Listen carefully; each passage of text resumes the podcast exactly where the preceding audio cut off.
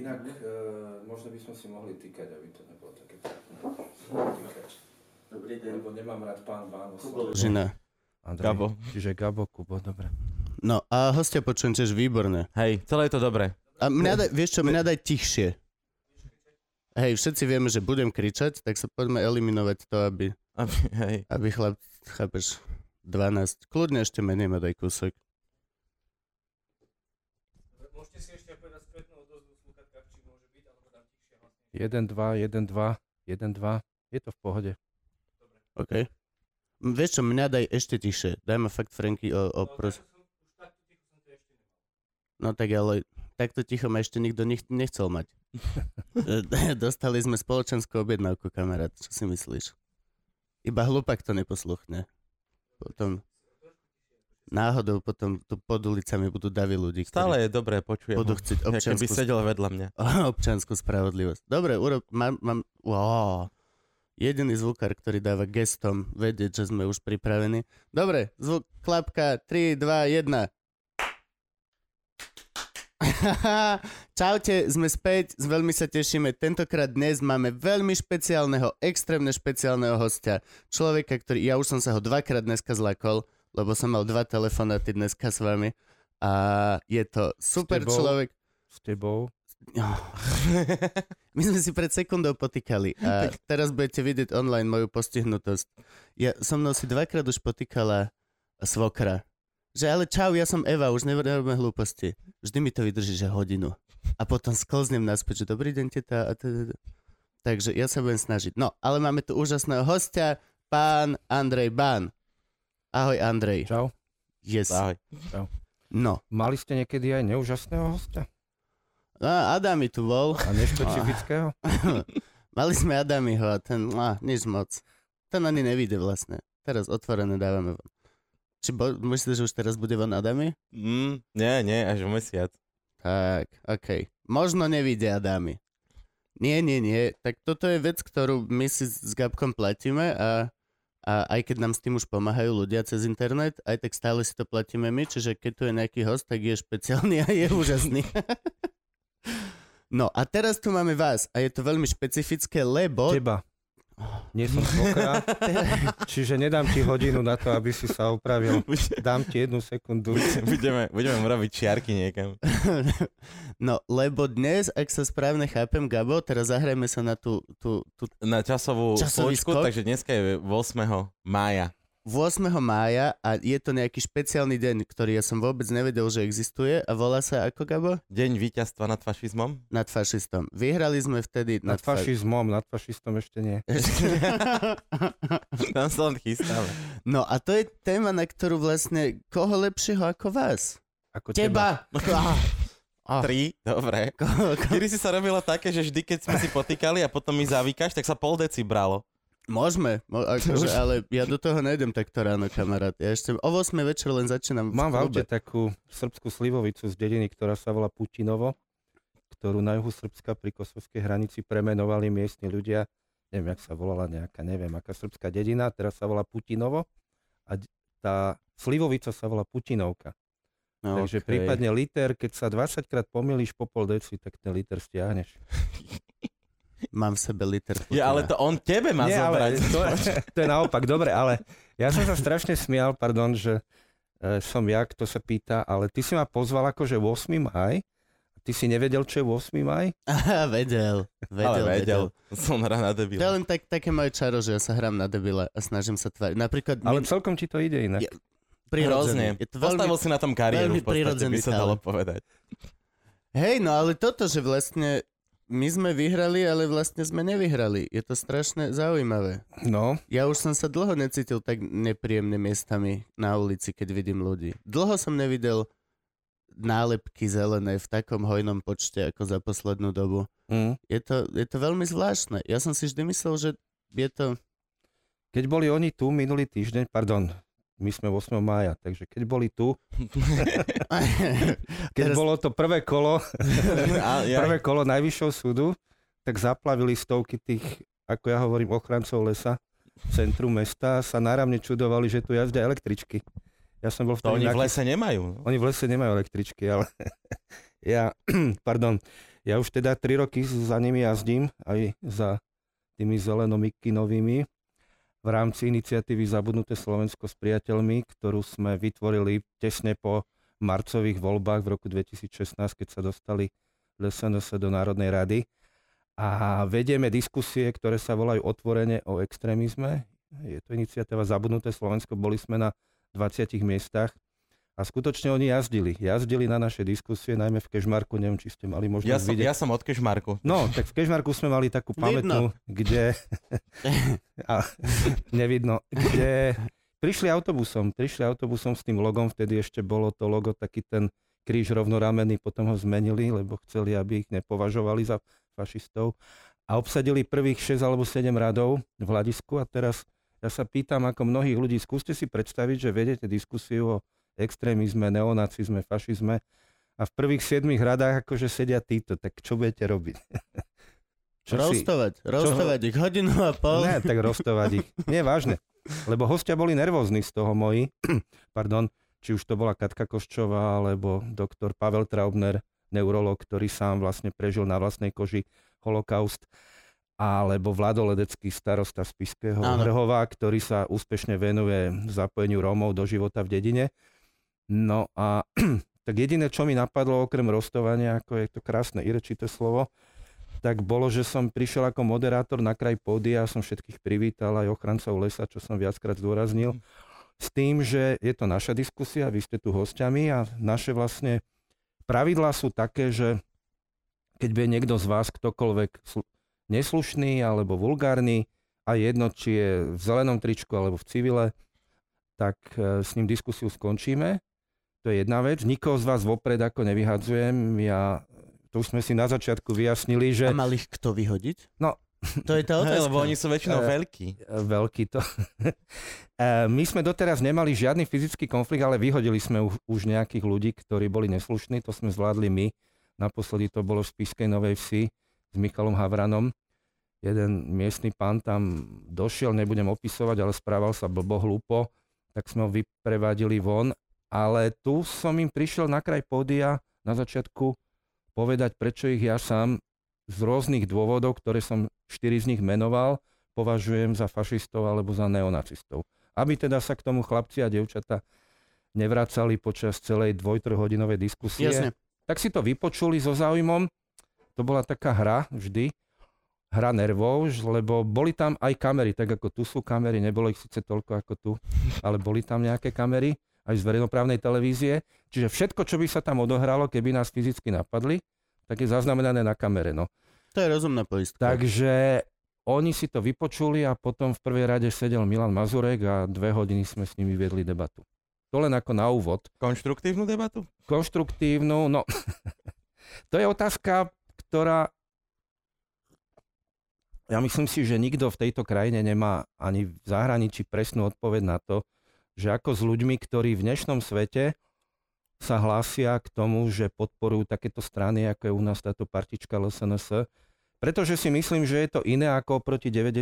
rokom, kedy e, tá neonacistická scéna, skinheadská scéna No. bola jasne definovaná, vyholené hlavy, Mali hudobný žáner. hudobné mali, žánre, Mali oblečenie. kapely a tak ďalej. Proste to bola naozaj jasne vymedzená subkultúra, čo nehovorím, že dnes to nie je, ale veľká časť tých ľudí sú, sú to nahnevaní ľudia, Hej, ktorí toto, z rôznych pre mňa aj pochopiteľných, ale aj nepochopiteľných dôvodov túto stranu volia a nemožno ich podľa mňa všetkých hodiť do jedného vreca, že všetko sú to tí voliči, sú tiež Nie. fašisti a to neonacisti. je ako Čiže Trumpovci. Čiže s tými ľuďmi z, môjho, z mojej skúsenosti treba viesť nejaký spoločenský dialog a samozrejme v ére, kedy sa ľudia uzatvárajú na Facebooku, čo teda ja sám nie som na Facebooku, ale mi hovoria tí, čo sú, to ste zrejme aj vy, a že sa uzatvárajú do tých názorových skupín alebo bublín, tak inú možnosť ako živý dialog s týmito ľuďmi veľmi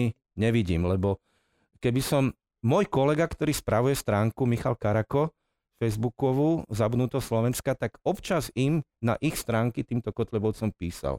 Mhm. A neprebehlo ani pár desiatok sekúnd a ho niekto zablokoval, Čiže oni, ktorí nám vykrikovali No, jasne. na tých diskusiách, že vy obmedzujete našu slobodu prejavu a my máme na to ústavné právo a vy a vy a vy, tak oni urobili prvý to isté.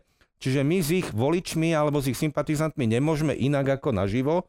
No a bohužiaľ, teda ja hovorím, po tomto kežmarku oni prestali jazdiť, alebo v malých počtoch jazdia a v Hlohovci tu nedaleko vo Fraštáku sme mali diskusiu, kde som zavolal tiež verejnoprávnu televíziu, že príďte, asi tu budú dnes Kotlebovci a neprišli. Tak sa ma potom pýtala sklamaná redaktorka, alebo, alebo redaktor, že, a neprišli. Že že- nám slúbili fašistov. čo sa stalo, že neprišli. Ja som im odpovedal, že viete, nie je každý deň nedela. No, lenže to je, je to taká dvojsečná zbraň. Toto, kedysi, no kedysi, pár rokov dozadu, keď presne prvýkrát Kotlebovci v Lesne sa stali naozaj s nimi Kotlebovcami, dostali tú silu v, cez e, voľby parlamentné, tak e, bol, boli, boli argumenty, OK, nejdeme sa s nimi baviť, lebo nejdeme legitimizovať ich stran a celkovo ich existenciu. Nie proste. Ale už vtedy presne to. To neboli už tí fašisti, čo sme mali my, že bol si hippík, fašista, panka, bola to malilinká níž skupinka, Hej, ale teraz už to je presne jak Trumpovoliči. no. Nie, nie všetci sú rovnakí, nie každý je tam debil, ale to nemám koho iného, alebo hociak, hociaka z tých 50 výhovoriek prečo, ale stále už padneš do toho. Mm. A keď si medzi týmito felakmi a strašne sa ti hovoria a chlapci a sedíš na krč- v krčme na pivku a večer si len s nimi, postupne určite sa začne ti do kože podri, proste Ja som... Ospravedlňujem sa. Ja som tieto veci pochopil už skôr, ako boli tie voľby v marci, pretože moja, časť mojej rodiny po mame vlastne pochádza z takej silno partizánskej stredoslovenskej obce Čierny Balok áno, na Hore Hroní nad Breznom. Vieš veľmi dobre, keďže si mašinka tam je. tam nedaleko. A na tej mašinke bol zo okolností môj prastarý otec rušňovodičom a za vojny, keď prevážal partizánov, tak ho Nemci chytili a zastrelili v Hronci, má dodnes pamätnú tabulu. Mal také grécke meno Nikolajdes. Čiže ja som tam vyrastal, my sme tam mali kedysi chalupu, drevenicu, kde som každé leto od narodenia, doslova od narodenia, čo ma viezli na zadnom sedadle v maličkej Fiatke moji rodičia v nejakej vaničke, tak som tam trávil a vyrastal som a mám tam veľa známych priateľov. A už keď boli župné voľby, ktoré boli skôr ako tie parlamentné, v ktorých vyhral Marian Kotleba, vlastne stal sa bansko-bystrickým županom, tak som tam bol a pýtal som sa tých mojich dlhoročných známych, ktorých poznám, že nie sú to fašisti, extrémisti, nič, sú to proste horehronci. Jeden robil v železiarniach, druhý robil v lese, proste normálni ľudia, normálne rodiny, tak oni volili v tých župných voľbách Kotlebu. Ja som sa ich pýtal na dôvody a ich dôvody boli veľmi zvláštne, bizarné, napríklad to, že smer, oni vždy odpovedali, le- lebo, Lebo smer, tak lebo je to opak, Áno, nie? áno, Smer je sa to- tvária ako je to, Tak je to opak, ale, socialisti. Na čo na Slovensku nevieš odpovedať, lebo smer? Smer. Povedzme si pravdu. ale oni odpovedali, že smer dal, povedzme, vlaky zadarmo. Jo. A my tu vlak nemáme, okrem teda tej úzkorozchodnej železničky. Mhm. Takže my sa cítime dotknutí, dobehnutí, oklamaní. Smer dal tie vratky na plyn, spomínate si na takú A my vec, tu kuríme drevom. že a my tu kuríme drevom. ja im hovorím, no a preto volíte Kotlebu? No áno, lebo Kotleba a my tu máme Rómov, naozaj sú tam tri komunity Rómov, ale nie nejaké problémové pritom. Oni to vidia v televízii. A to sa stalo potom aj v Krúpine, keď boli parlamentné voľby, kde dosiahol Kotleba a jeho strana On tam mal najviac, že? najviac, 15,3, čo bola až taká numerológia, to mi Grigory Mesežníkov, vravil politolog, vo 14.3. vznikol slovenský štát. Oni mali 15,3. A tam naozaj tá Krupina je maličké mestečko, nie sú tam extra nejaké problémy s nikým, s ničím. Tí mladí ho volili. No volili ho preto, lebo Marian Kotleba tam má svoje zázemie rodinné, odtiaľ tuším jeho mama, tak ho tam ľudia poznajú aj jeho rodinu. A po druhé, lebo stále na telefóne tí mladí na Facebooku sledovali stránky z tej nudy a kto mal najzaujímavejšie stránky, tak bola LSNS. Že mali dobrý marketing social media spravený na Isté, mladých. isté, ako... Je, že ako, ako nemôžeš mať s, so strachovou politikou dobrý marketing, vole. Mm. S tým vyhráš vždy. Keď máš bubákov, tak s nimi vyhráš vždy. 10 tisíc imigrantov vždy bude mať väčší reach, ako zachránili šteniatko. Vieš čo myslím? Proste, to je veľmi ľahké byť takto populisticky super úspešný. No ale ty si sa pýtal, že boli diskusie, či s nimi diskutovať, hovoriť alebo nie. Hej, No skôr, že bola to taká fáza na Slovensku, Hej, že poďme bola. s nimi nediskutovať. hej, hej. E, Aj, aj Kiska Vôbec, samozrejme, hej, no. celé, celé No, bolo Parlament hnutie. sa od nich dištancoval. Poďme Ja sa s nimi celý. nehrať, le oni, oni zaniknú ako akné. Ale nie, bom, bom, bom, bom, bom. Tu máš ďalší oný pupák. Ja, ja, pardon, ja som od začiatku intuitívne, neskôr som to už mal overené, si myslel jednu vec. S tými ľuďmi, ako je samotný Marian Kotleba, alebo Mazurek, alebo uh, ďalší tí ich, uh, Stránnici a... ako to slušne povedať, šéfovia. Ten, čo sa k ničomu nemôže vyjadrovať, lebo nikdy než nebol. Uh, Uhrik. Uhrik. No, tak s tými by som ja osobne ako človek, a v tom súhlasím s ľuďmi, ktorí s nimi sa nestretnú a nehovoria, diskutoval za jednej podmienky, že by sa dištancovali, čo by sa nedištancovali od svojich výrokov, postojov, verejných vyjadrení z minulosti, ktoré boli pre mňa jasne neofašistické a neonacistické. To nesmú to. Jak Marian Kotleba kedysi maširoval v tej gardistickej Mhm. uniforme, všetky tie znaky, insignie, to sú veci, na ktoré som nezabudol, aj keď on si myslí, že okolie na to zabudlo a tí mladí dnes už to ani nevedia. Čiže s týmito ľuďmi jedine za týchto podmienok. Ale s ich voličmi, to je pre mňa dôležitý rozdiel, s tými, Jasne. ktorí ich volia, od Dobšinej cez, ja neviem, Krupinu, po Žiar nad Hronom, alebo od Skalice, keď to tak zoberiem na západe pri českej hranici až po Vranov na Toplo, kde sme boli, alebo po Humene, tak sme s nimi diskutovali, s tými ľuďmi. No, A často to hej. boli aj diskusie nepríjemné. Ja som naopak vyzval ľudí v hľadisku, že pýtajte sa a ja budem radšej, keď vaše otázky budú nesúhlasné, nesúhlasné, pretože na čo by som hovoril s ľuďmi, ktorí majú taký istý názor ako ja. Nie, že by som si ich nevážil, ale väčší zmysel má diskusia pre mňa. Ale tie otázky by nemali byť... prednáška. Nie, tie, no my dávame hneď otázky, ale tie otázky by nemali byť, a to som sa stále usiloval im hovoriť, vulgárne, neslušné, agresívne. Hej? Jasne. Čiže my tu na Slovensku nevieme, a teraz to sa netýka len Kotlebovcov alebo tých, čo sú antifašisti. Všeobecne ten model spoločnosti v politike je taký, že my vieme buď diskutovať tvrdo a osobne útočne, Mhm. alebo meko, ale v tom prípade sme defenzívni, slabí. To je aj model, ktorý ja vidím v zahraničnej žurnalistike napríklad, že tí moderátori staníc ako BBC alebo Deutsche Welle, bol taký veľmi slávny reporter, myslím, že už nežije, alebo moderátor tým Sebastian, tá jeho relácia sa volá Conflict Zone, kde mal hostia napríklad medzi inými ministra zahraničných vecí nášho Miroslava Lajčaka a on ho naozaj, ako sa hovorí, griloval tvrdými, tvrdými otázkami, ale bol slušný, korektný. No jasne. Čiže toto sa usilujem ukázať aj im a tiež sa usilujem ukázať tým voličom Kotlebu, že ja ich nechcem ľudsky ponižovať. Ja sa nechcem vysmievať z toho, že ako sa kto vyjadruje, alebo že nevie vysloviť R. Marian Kotleba. To sú veci, ktoré mne osobne nesedia. Aj preto, lebo sám som kedysi ako dieťa mal Uh, sám som mal vlastne rečovú vadu a myslím si, že to, že niekto nevie vysloviť R, nie je jeho morálny osobnostný deficit, ale je to proste rečová vada, z ktorej je hlúpe sa jednoducho vysmievať. Čiže ja ako tým, čo robím a tým, čo sa usilujem už 3 roky, mám určite aj neprajníkov v tom spektre, ktorí sú odporcovia Kotlebovcov, lebo viem, že na Facebooku a na internete sú rôzne zábavné stránky, najznámejšia je asi Zomrieska, Mhm. Ktoré si jednoducho robia srandu z toho. E, ja sa na mnohých veciach aj tam zasmejem, ale keď to presiahne takú tú hranicu, že to je výsmešné, výsmešné, ľudský, Áno. výsmešné, tak ja sa nezasmejem, mne je to skôr ľúto a mne je to skôr trapné, ale opäť by som nezakazoval, lebo iní ľudia mi hovoria, že tí mladí tínedžeri alebo vôbec mladí ľudia práve cez tieto stránky vidia, kto sú Kotlebovci, že, že by to jednoducho nevideli.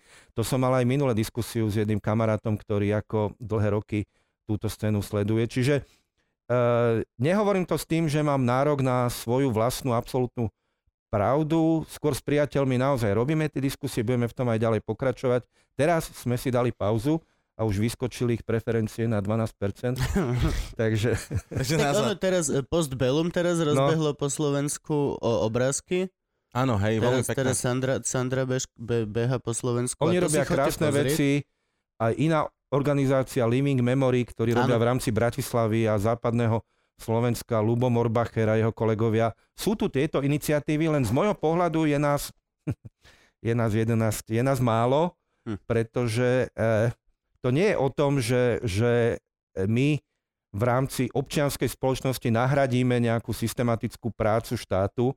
Štát na to rezignoval v tom smere, že štát si myslí, že keď bude organizovať školské výpravy do koncentračného tábora Auschwitz-Birkenau v Polsku alebo tu do Serede a čo najviac ľudí tam zoberie, podľa možnosti to dá ako eurofondový grantový projekt e, cestovnej kancelárii, čo sme minule v denníku N písali, čo je strašné, akože cestovka dostala 200 tisíc na organizovanie zájazdov detí a nemá s tým žiadne skúsenosti do Osvienčimu, tak si myslia, že tým sa vlastne výchova a boj, boj z extrém, ja si myslím, že nie je to boj, je to výchova, tým sa vlastne práca, formovanie mladých ľudí skončí. Ono to tak nie je a my nemôžeme nahradiť Living Memory alebo Postbellum alebo Zabudnuté Slovensko. Nemôžeme nahradiť systematické fungovanie a pôsobenie štátu, najmä v školstve, ale nielen v školstve, to je proste v rodinách. My to všetko zvalujeme na školy, že tie školy nevychovávajú ľudí, ale oni už prichádzajú, prichádzajú takto vyformovaní z rodín. Môžem ešte jeden príbeh, nie, že by som vám nechcel dať priestor na otázky. Nie, Nech jasne, jasne. Ale v Bardiove sme mali túto diskusiu v rámci jednej synagógy, ktorá je opravená, fantastický komplex. A vojdu oni do synagógy? Sú s tým pohode? No nie, my sme to mali so školákmi, to boli stredoškoláci. A v tej synagóge bolo asi 120 stredoškolákov a my a bol tam taký chalan, sedel možno v druhej, tretej rade, bolo to nahraté na video v červenom svetri a ten po premietnutí filmu Cesta Magdalény Robinsonovej od e, filmového filmového režisera Mareka Šulíka, Mhm. ktorý je príbehom fotografky, ktorá vlastne prežila koncentračný tábor a s ťažkými zdravotnými následkami, tak sa prihlásil do diskusie a áno, nech sa páči, že ja neverím, že bol holokaust. Á, to je Áno, tento to som videl, to bolo videjko. A Ok. ja sa ho pýtam, že ako sa voláš?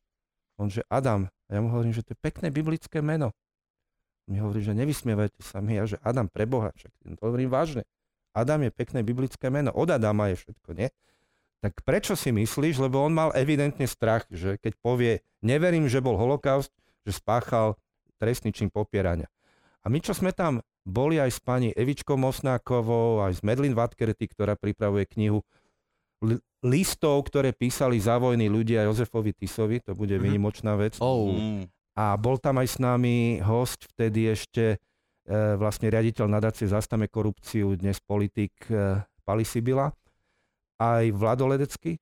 Tak my sme sa ho naozaj úprimne pýtali, prečo si myslí, že nebol, keď aj táto pani vo filme, ale aj naši hostia na vlastnej koži zažili závojný holokaust, zažili vlastne rasové prenasledovanie. No a on, že číta knihy historikov, ktorým verí, najznámejší je ten jeden britský, teraz nespomínam na jeho meno, a že on si myslí, No, že... dostal aj basu. No. No. A prečo to hovorím? Lebo, lebo e, keď to bolo nahraté na videu, tak keď sme odvysielali celú hodinu a pol, či koľko trvajúcu diskusiu, bolo to na stránke týždňa, tak to malo možno pár tisíc videní, pár desiatok lajkov, ale potom, keď práve ten jeden z nás, Pali Sibila, tých asi 8 alebo koľko minút vystrihol a teraz nedávno, keď bol Medzinárodný deň e, spomienky alebo obeti holokaustu, tak zverejnil to video s tým Adamom, tak to malo v okamžiku 150 alebo 200 tisíc No, videní a stúpalo to, vy ste to videli tiež. No ale tam sa stalo to, že čo spôsobuje vlastne internet a čo spôsobujú veci vytrhnuté z kontextu, že jemu množstvo ľudí na to písalo alebo reagovalo aj takých, ktorí Adama podporovali, ale najviac takých, ktorí s, ním nesúhlasili, ale nielen, že nesúhlasili, ale aj útočili na neho alebo na jeho blízkych.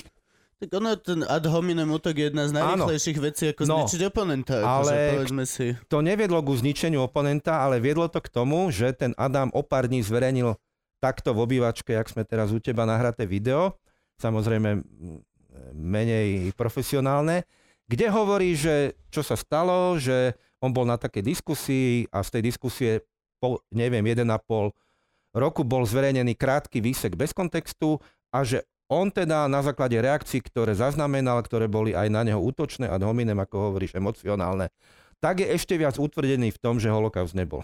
Oh, No a to nevyšlo. to Hej. veľmi nevyšlo. Ja som sa potom spojil s jeho bývalou pani učiteľkou triednou na tej strednej škole, ktorá vravela, že on už neštuduje, ten Adam, na škole a že je mimo, ale že s ním sa jednoducho nedal viesť dialog, jeho sa nedalo názormi ovplyvniť. No a to je jednoducho skupina ľudí, Je to je veľmi nebezpečný ktorých je vek. dosť.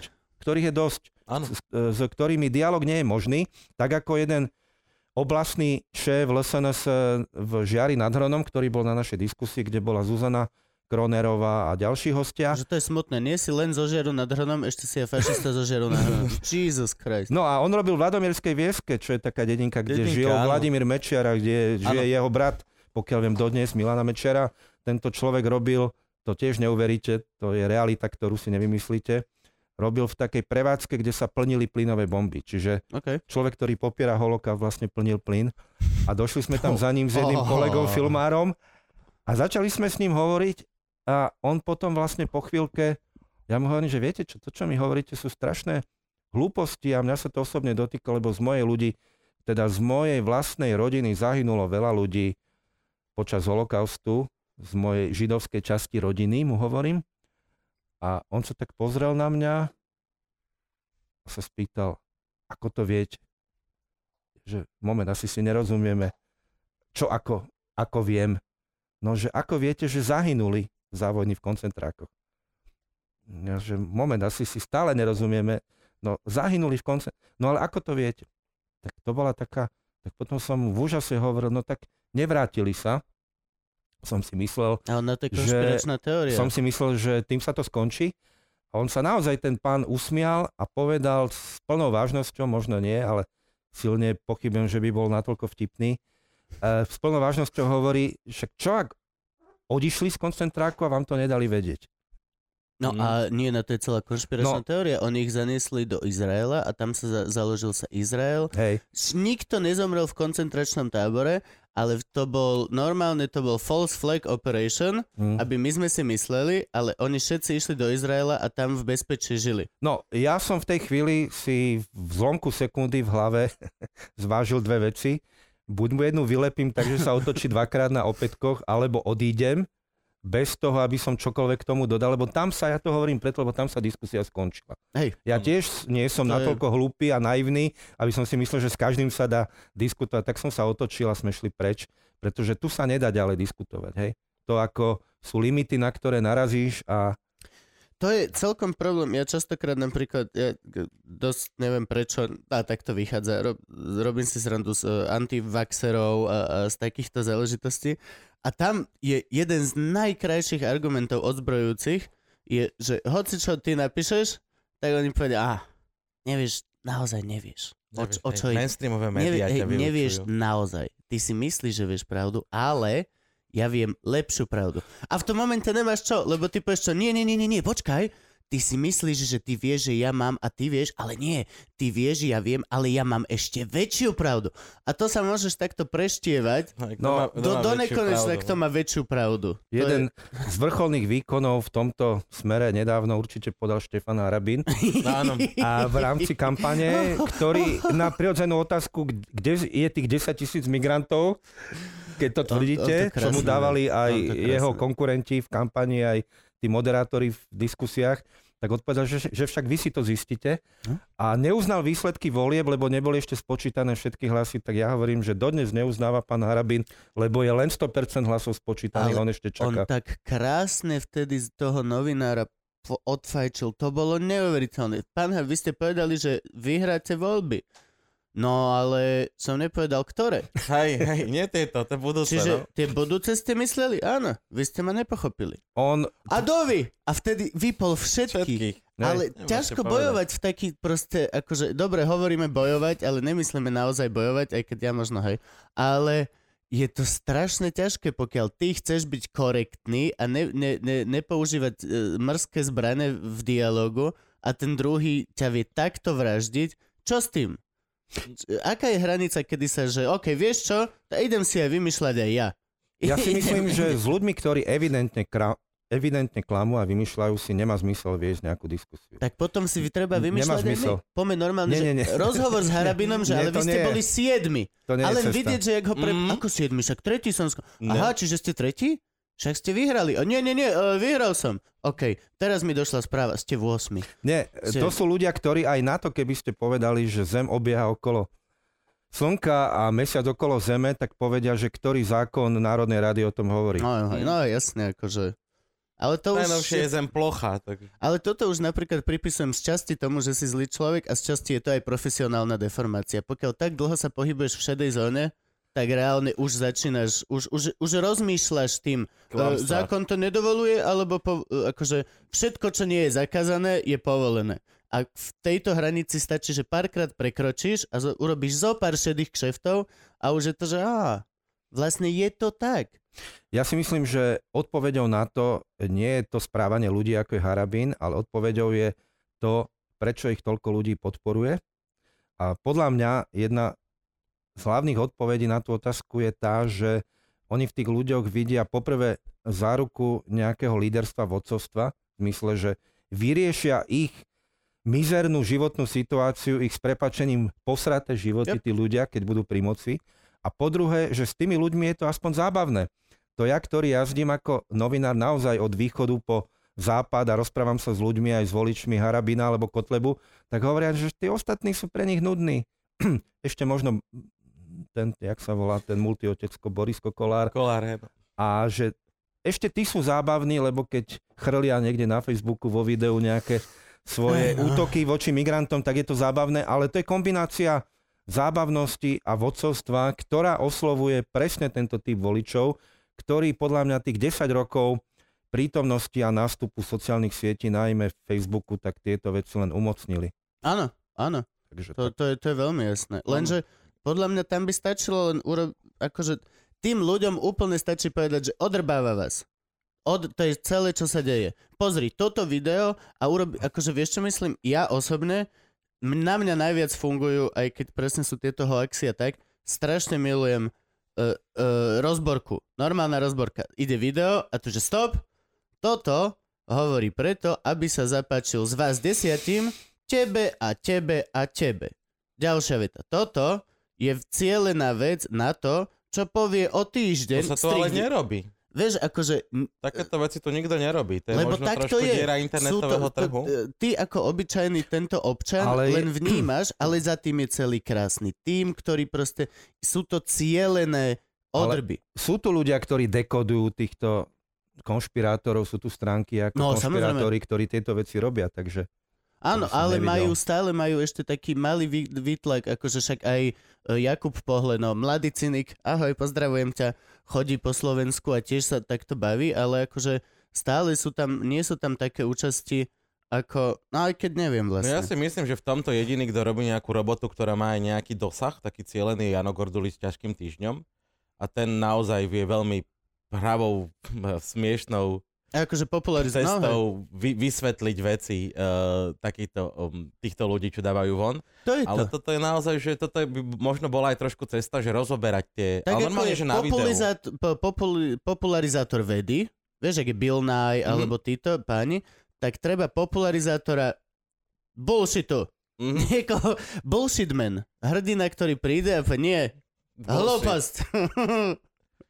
A poďme to rozoberať, no. Ale vidíš, tak máme zase nápad na ďalší formát. Môžeme sa venovať rozoberaniu videí. No Ja jasné, po chcel- stand-upoch nás chceli zbiť, jasné, určite. Do, Ja som vždycky chcel parodovať Miňa Mazureka. Ja podľa mňa vyzerám, akože keby som si dal niečo zelené na seba, tak ja vyzerám ako, že som od nich.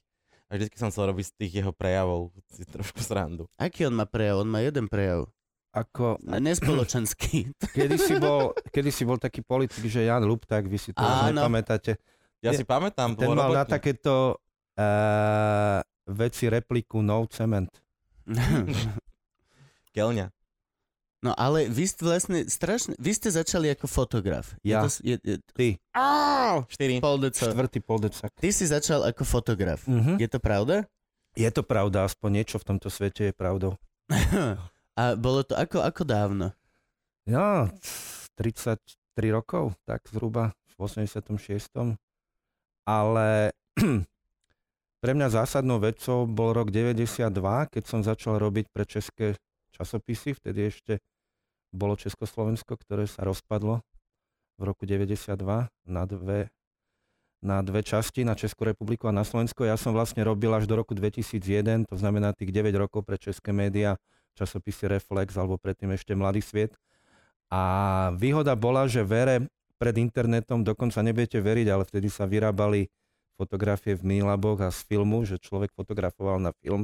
To je taký pás, neviem, či ste to To videli teraz niekedy. hipsteri, Ja ale to celkom zažil. to fičí. Ja som to zažil.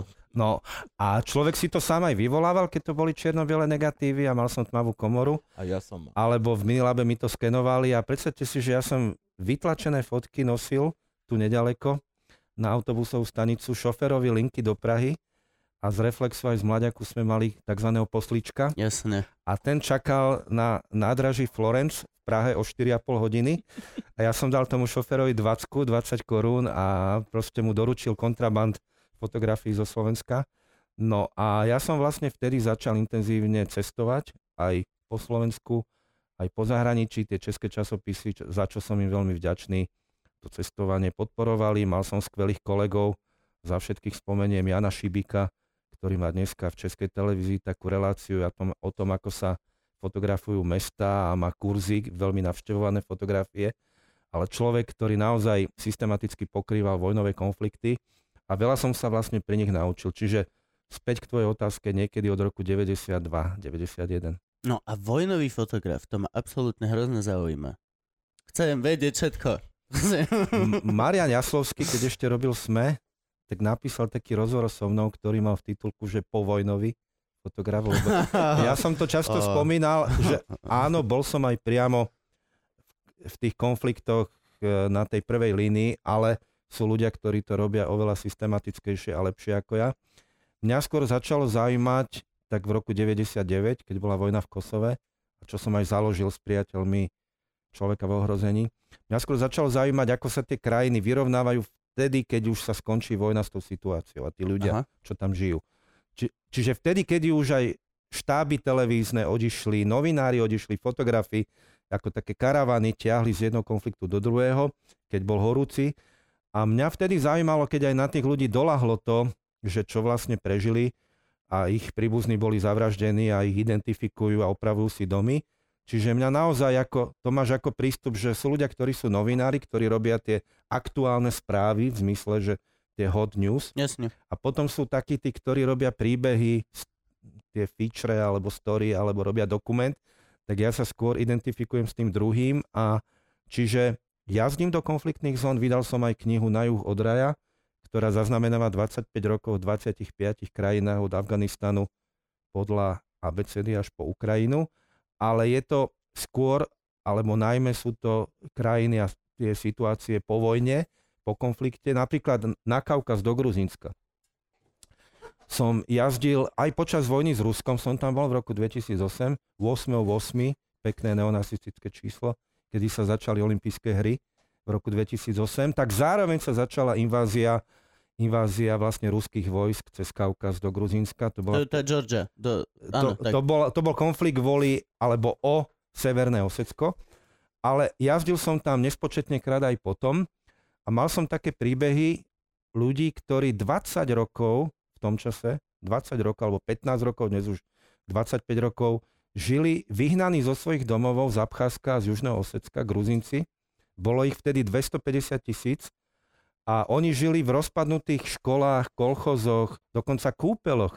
Zastali na v 20 rokoch vybudované luxusné kúpele z Kaltubo eh, v centrálnom Gruzínsku, kde jazdili špeciálne vlakové spoje z Moskvy, obrovské mramorové komplexy palácov, tak tie zostali po občianskej vojne v 93. 4. v Gruzínsku, boli vyrabované a tam tí Gruzinci nasťahovali tých ľudí, ktorých domov pritom bol 100-200 kilometrov odtiaľ a sa tam nemohli vrátiť, No, jasne. lebo do Abcházska, do, Už, do Južného Osecka sa vrátiť nemôžu. No a tí ľudia tak žili zabudnutí, zabudnutí vládou miestnou, zabudnutí medzinárodným spoločenstvom, lebo medzi tým boli nové konflikty, migračná kríza, Grécko, ja neviem, Turecko a tak ďalej, Sýria, Irak. A tí ľudia mi aj povedali vetu, na ktorú nikdy nezabudnem, a to bol aj titulok mojej veľkej reportáže, že žijeme horšie ako mŕtvi. Hm. V tom zmysle, že oni naozaj si pripadali, že za tých 20 eur alebo dolárov, ktoré dostanú od štátu na mesiac na osobu, si môžu akurát tak reálne kúpiť jeden chlieb denne, Jasne. čo bola teda hodnota toho ich príspevku, je to hrozné. A vždy v každej rodine z pravidla obvykle bol nejaký muž, ktorý chodil na stavby aj do Ruska a posielal tej rodine domov vlastne peniaze. Tí ľudia tak žijú dodnes. Ja som tam bol minulý rok s filmovým režisérom Janom Vojtekom, s ktorým pripravujeme už 3 roky film, ktorý by mal mať tento rok premiéru, veľký 90-minútový dokumentárny film. A som, ich navštívil opäť a oni tam naozaj žijú, už druhá, tretia generácia vyrasta po tých 25 rokoch. Čiže späť k tej otázke. Vojna je nesmierne dôležitá, aby ju médiá zaznamenali, ale čo je tiež dôležité a na čo sa zabúda, čomu sa snažím ja sa venovať, alebo venovať je tá situácia tých ľudí po vojne. O tom teraz Ben Anderson, neviem, či poznáte. No meno len, ale ja ho nepoznám osobne. Uh, ináč poznáte, čiže ti píšem 5. pol! Poznáš Ben Anderson, e, teraz môj naj, nový obľúbený, z Vice, e, pre Vice robí, pre americky a on má v- zameranie Irak, Afganistan a vlastne to, ako sa to tam spackalo a tiež vlastne toto po, ako oni o- odchádzajú, ako to je nezorganizované, ako tam vlastne ešte stále nie je, nie je tá infraštruktúra. Teraz No. aj v humore toto deje, nie? Veď na Netflixe je veľký dokument o tých komikoch vo vojnových oblastiach. Aha, to som ešte nevidel, musím sa Ani ja priznať. som to ešte nevidel ináč, Ale hej, ale... je to chalan, ktorý chodí robiť stand-up komedy do vojnových oblastí. Mm. Alebo, alebo mapujú scénu humoru. Fakt, že tam, kde sa bojuje, tak, že ako to funguje. Lebo ľudia sa musia smiať stále, ale... Hm. Je to zaujímavé. Ja musím sa priznať, že tento Balkán... A riešili ste, e, riešil si uh, hlavný Balkán, alebo... Uh, No, ja o Balkáne teraz pripravujem druhú textovú knihu pre vydavateľstvo Absint. Prvú, ktorú som napísal pre nich, je vlastne vôbec prvá kniha pre Absint o Slovensku. To je také skvelé malé vydavateľstvo, ktoré vzniklo v roku 2015 a začalo s vydávaním reportážnej literatúry ľudí, ako je Richard Kapuščínsky alebo Svetlana Alexievič. No a ich prvá knižka o Slovensku bola z okolností, tá moja sa volá Slona Zemplíne a teraz pripravujem o západnom Balkáne, čo je oblasť, kde bola kedysi Jugoslávia, krajina v mnohom podobná bývalému Československu, až na to, že ľudia či už v Srbsku, Chorvátsku, Kosove alebo Bosne. My vždy so závisťou vraveli, že vy ste sa vlastne rozdelili bez bojov dobrom. na rozdiel od nás. Takže áno, jazdím na Balkán, v Kosove som bol, už to nepočítam, vyše 60 krát, ale ak už som to prestal počítať aj teraz nedávno, som tam bol, ale nerobím len Balkán, veľa som sa To už venoval. vás poznajú na, to už ťa poznajú na benzinkách. Mm, na benzínkach už ma pos... Zás je to ten Slovak. To... Á, hej, hej. Benzínky tam inak po vojne tesne e, takú sieť čerpacích staníc v Kosove mal dnešný kosovský prezident Hašim Tači, OK. čo je zaujímavá figúra, ale neviem, či sa chceš aj tak viac do hĺbky tomu venovať. Kľudne. Úplne hoci čo. Uh, no a to Kosovo, prečo, prečo najviac asi do Kosova, tak veľmi stručne sa budem usilovať odpovedať, lebo som to sledoval intenzívne za vojny. S kolegami, priateľmi z človeka v orození sme tam opravovali školu v takej dedinke na západe, ktorú navštevovali kedysi, čo, čo sa nám veľmi páčilo, aj Albánci, aj Srbi. To bola spoločná dedina, kde žili tí Albánci boli v prevažnej miere katolíci, čo sa málo vie na Slovensku, lebo my keď tu počujeme Albánec, tak si hneď predstavujeme moslima, čo nie je nič proti ničomu, len to konštatujem, mm. že Mhm. na západe žijú katolíci. A za vojny boli vyhnaní z tej dediny Albánci. Ku koncu vojny v júni 99 sa vrátili Albánci a zase vyhnali tí Albánci, čo boli predtým vyhnaní, vyhnali Srbov. No a tá škola jednoducho dnes je navštevovaná albanskými deťmi. My sme to robili, pokiaľ viem, ako jediný projekt, čo bol v tom čase zo Slovenska.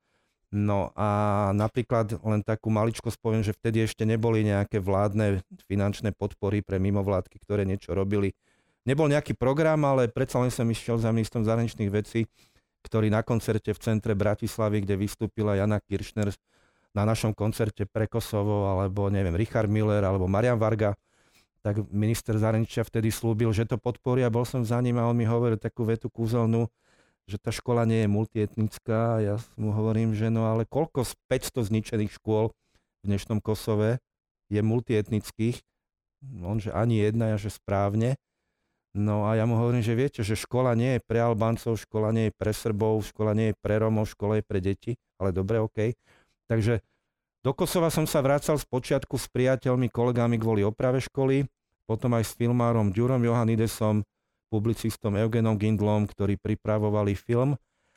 A vraciam sa tam teraz e, aj kvôli knihe, ktorú som vydal v roku 2008.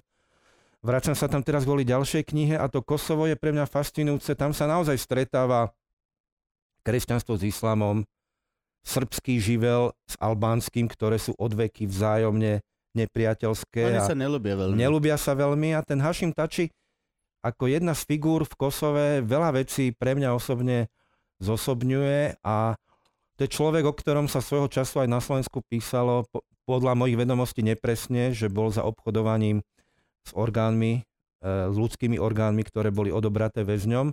Nič také mu zatiaľ nebolo, a bolo to naozaj vyšetrované aj na severe Albánska, preukázané, ale veľmi dôverne viem, že americké spravodajské služby ho zaraďovali medzi tzv. drenickú skupinu. Drenica je oblasť v centrálnom Kosove, po albánsky sa to povie Skenderaj, kde operovala skupina, ktorá obchodovala e, so zbraňami, s e, drogami a tak ďalej. A zároveň to bol jeden z veliteľov Kosovskej oslobodzovacej armády a zároveň je to dnes prezident tejto krajiny, ktorú my neuznávame, ale väčšina krajín aj v Európskej únii, aj vo, vo svete ju uznáva. A je to veľmi problematická postava, ktorá je dnes ale ten miernejší z tých dvoch predstaviteľov Kosova, lebo tam je ešte problematickejšia figúra, to je súčasný premiér tejto krajiny Ramu Žaradinaj, Hm, ktorého ani tiež, neviem.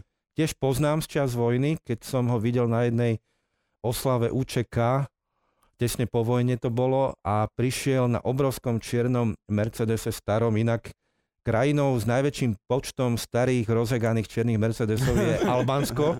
Dokonca minister albánsky v minulosti, keď išiel na návštevu do Grécka, tak ho zadržali na hranici grécky e, grécky pohraničiari alebo colníci, lebo zistili, že ide na kradnutom Mercedese. No a tento Rámu Žaradinaj prišiel naozaj na obrovskom Mercedese, čiernom, starom, nejakom, neviem, koľkátke, 500 600 a namiesto ešpz mal takú bielu cedulku vpredu, vzadu, kde mal napísané rukou čierne písmena Haradinaj. To Oh. stačilo.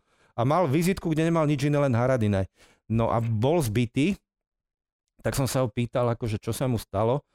A on hovoril, že mal konflikt s ruskými vojakmi, lebo Rusi vtedy tiež boli ešte v Kosove, to bolo tesne po vojne, jednotky KFOR spoločne s Rusmi.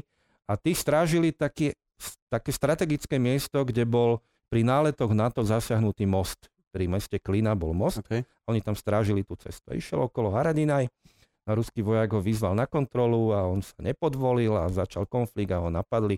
A bol strašne hrdý na to, že bol zbytý ruskými vojakmi, lebo zase pre Albáncov sú podobne ako Srbi, tak sú aj Rusi nepriatelia.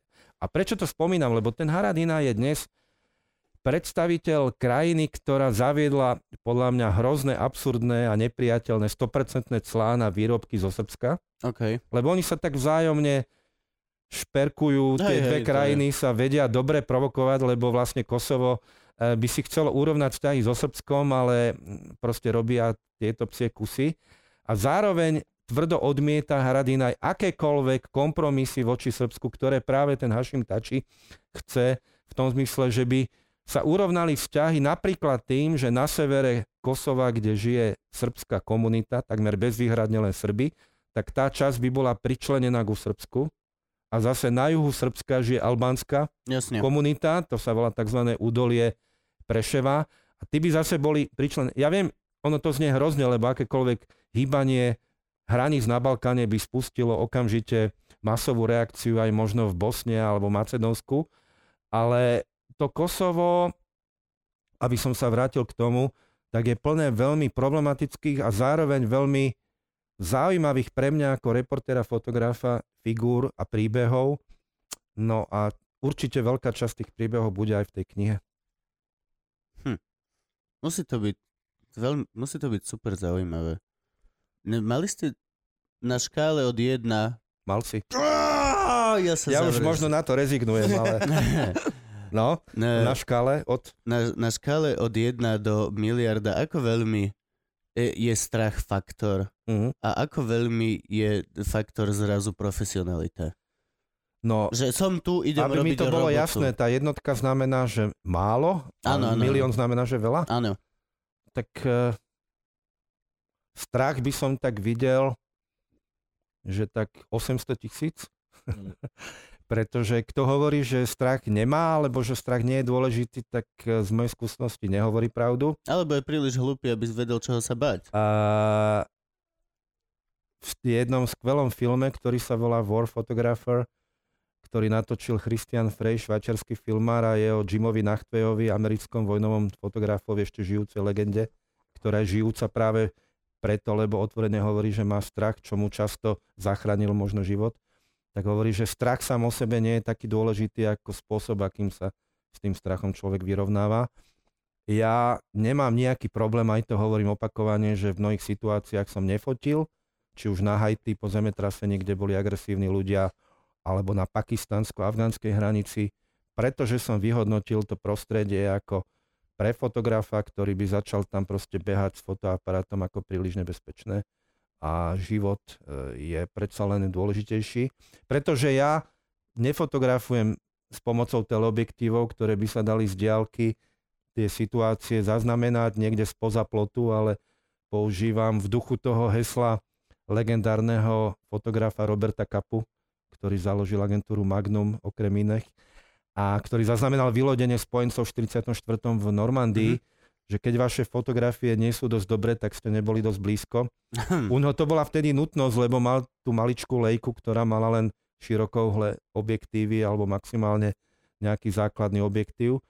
Ale ja jednoducho si myslím, že oveľa autentickejšie sú tie fotografie zblízka. Čiže idem uprostred toho deja a keď na Haiti horeli barikády, čo bolo po zemetrasení, kedy tí Haitiania, rok po zemetrasení som tam tiež bol opakovane, sme tam mali nejaké projekty z človeka v ohrození a rok po zemetrasení medzi Haitianmi, čo je maličký kúsok Afriky, najchudobnejší štát na západnej pologuli pri Kube a Spojených štátoch a tam bolo ničivé zemetrasenie, kde zahynulo množstvo ľudí, tak tí Haitiania boli po roku tak nahnevaní, frustrovaní z toho, že tá situácia sa nezlepšuje, že vynikov videli v tých medzinárodných organizáciách, ktoré tam na letisku v Port-au-Prince mali zaparkované jeden dvojmiliónový biely Land Cruiser 8-valcový Mhm. vedľa druhého a každý deň mali nejaké mítingy a tam niečo robili, ale e, tí miestni ľudia nevideli reálne na ich životy dopad tejto pomoci.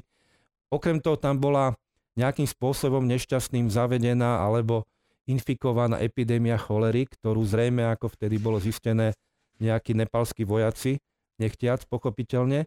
Čiže tí hajťania tam na každých 200-300 metroch zapali barikády z horiacich pneumatík a mlátili železnými tyčami okolo. Ja som tam vtedy práve s kolegyňou priletel.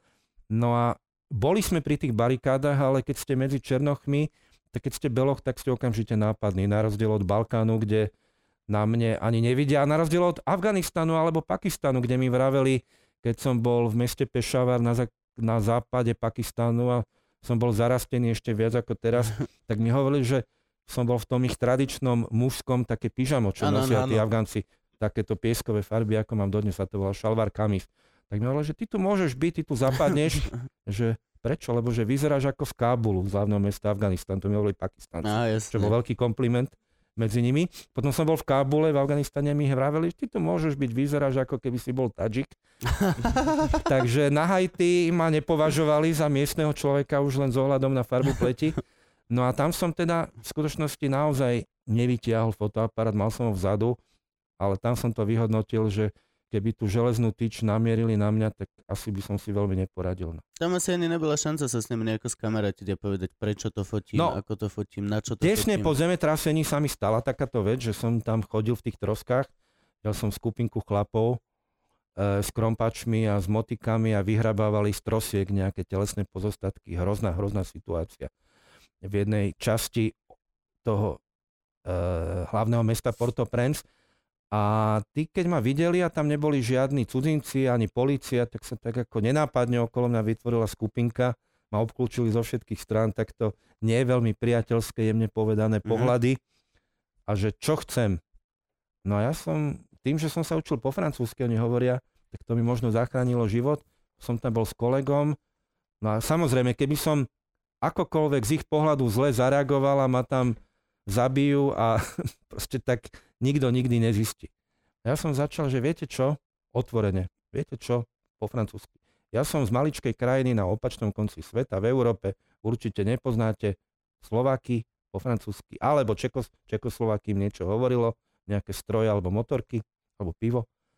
A že ja nechcem nič iné, len ukázať našim ľuďom z tak veľkej krajiny, ako ste vy, 5 miliónov, čo sa vám stalo.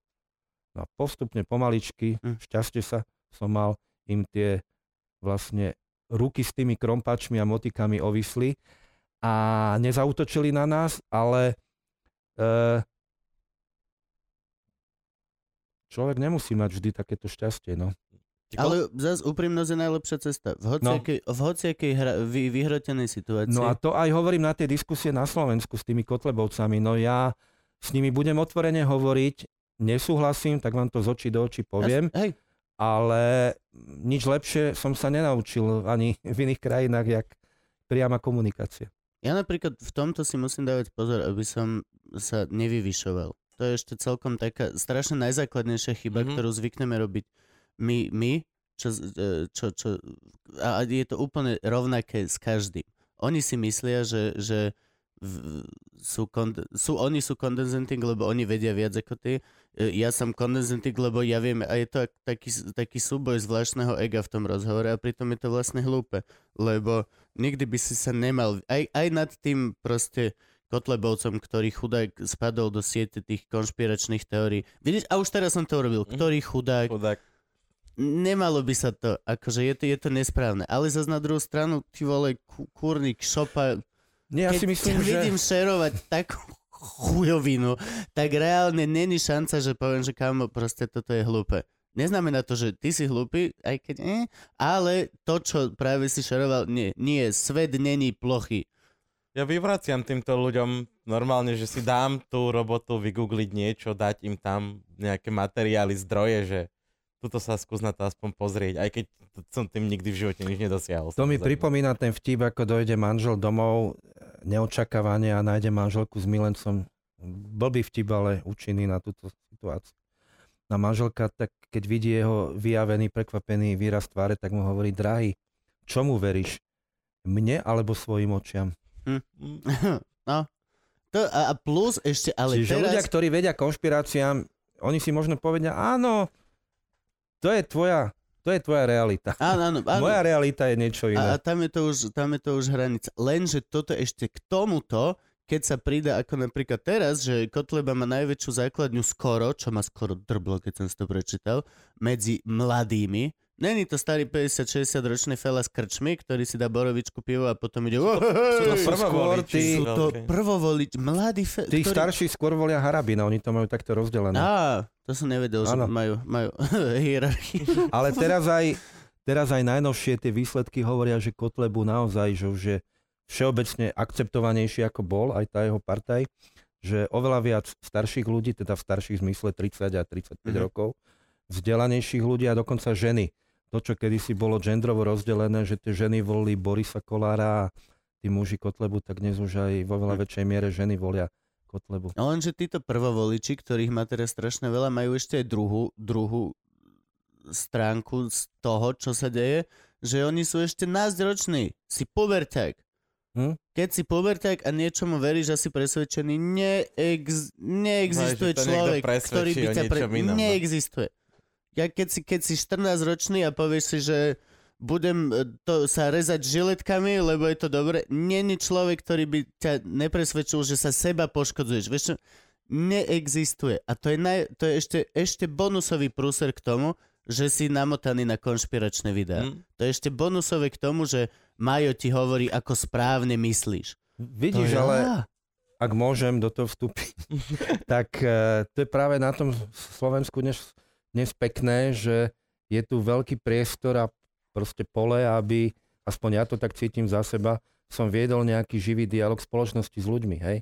Ja som kedysi odpovedal na otázky, ktoré sú logické a pochopiteľné, že prečo sa niekde drbeš s prepačením na Balkán, do vojen alebo do Afganistanu, na Haiti, keď my tu máme na Slovensku chudobu a máme tu rómske osady a neviem Nemáme čo. až takú chudobu. No, Nemáme až také konflikty. isté, že tá odpoveď bola správna, že nemáme až takú chudobu, nemáme vojnové konflikty, vďaka Bohu, ale dnes, dnes ja vyslovene výnimočne cestujem do konfliktných zón a keď tak pre knihu alebo pre film, ale na Slovensku vidím oveľa väčší zmysel a mňa to tu, úprimne to znie možno masochisticky, mňa to viac baví, v tom zmysle, že vidím väčší význam tu na Slovensku pôsobiť dnes, práve s ohľadom na tých mladých ľudí No veď, a práve s ohľadom na tú širokú podporu, že každý tretí človek dospelý podporuje strany typu Kotlebu alebo, alebo Harabina.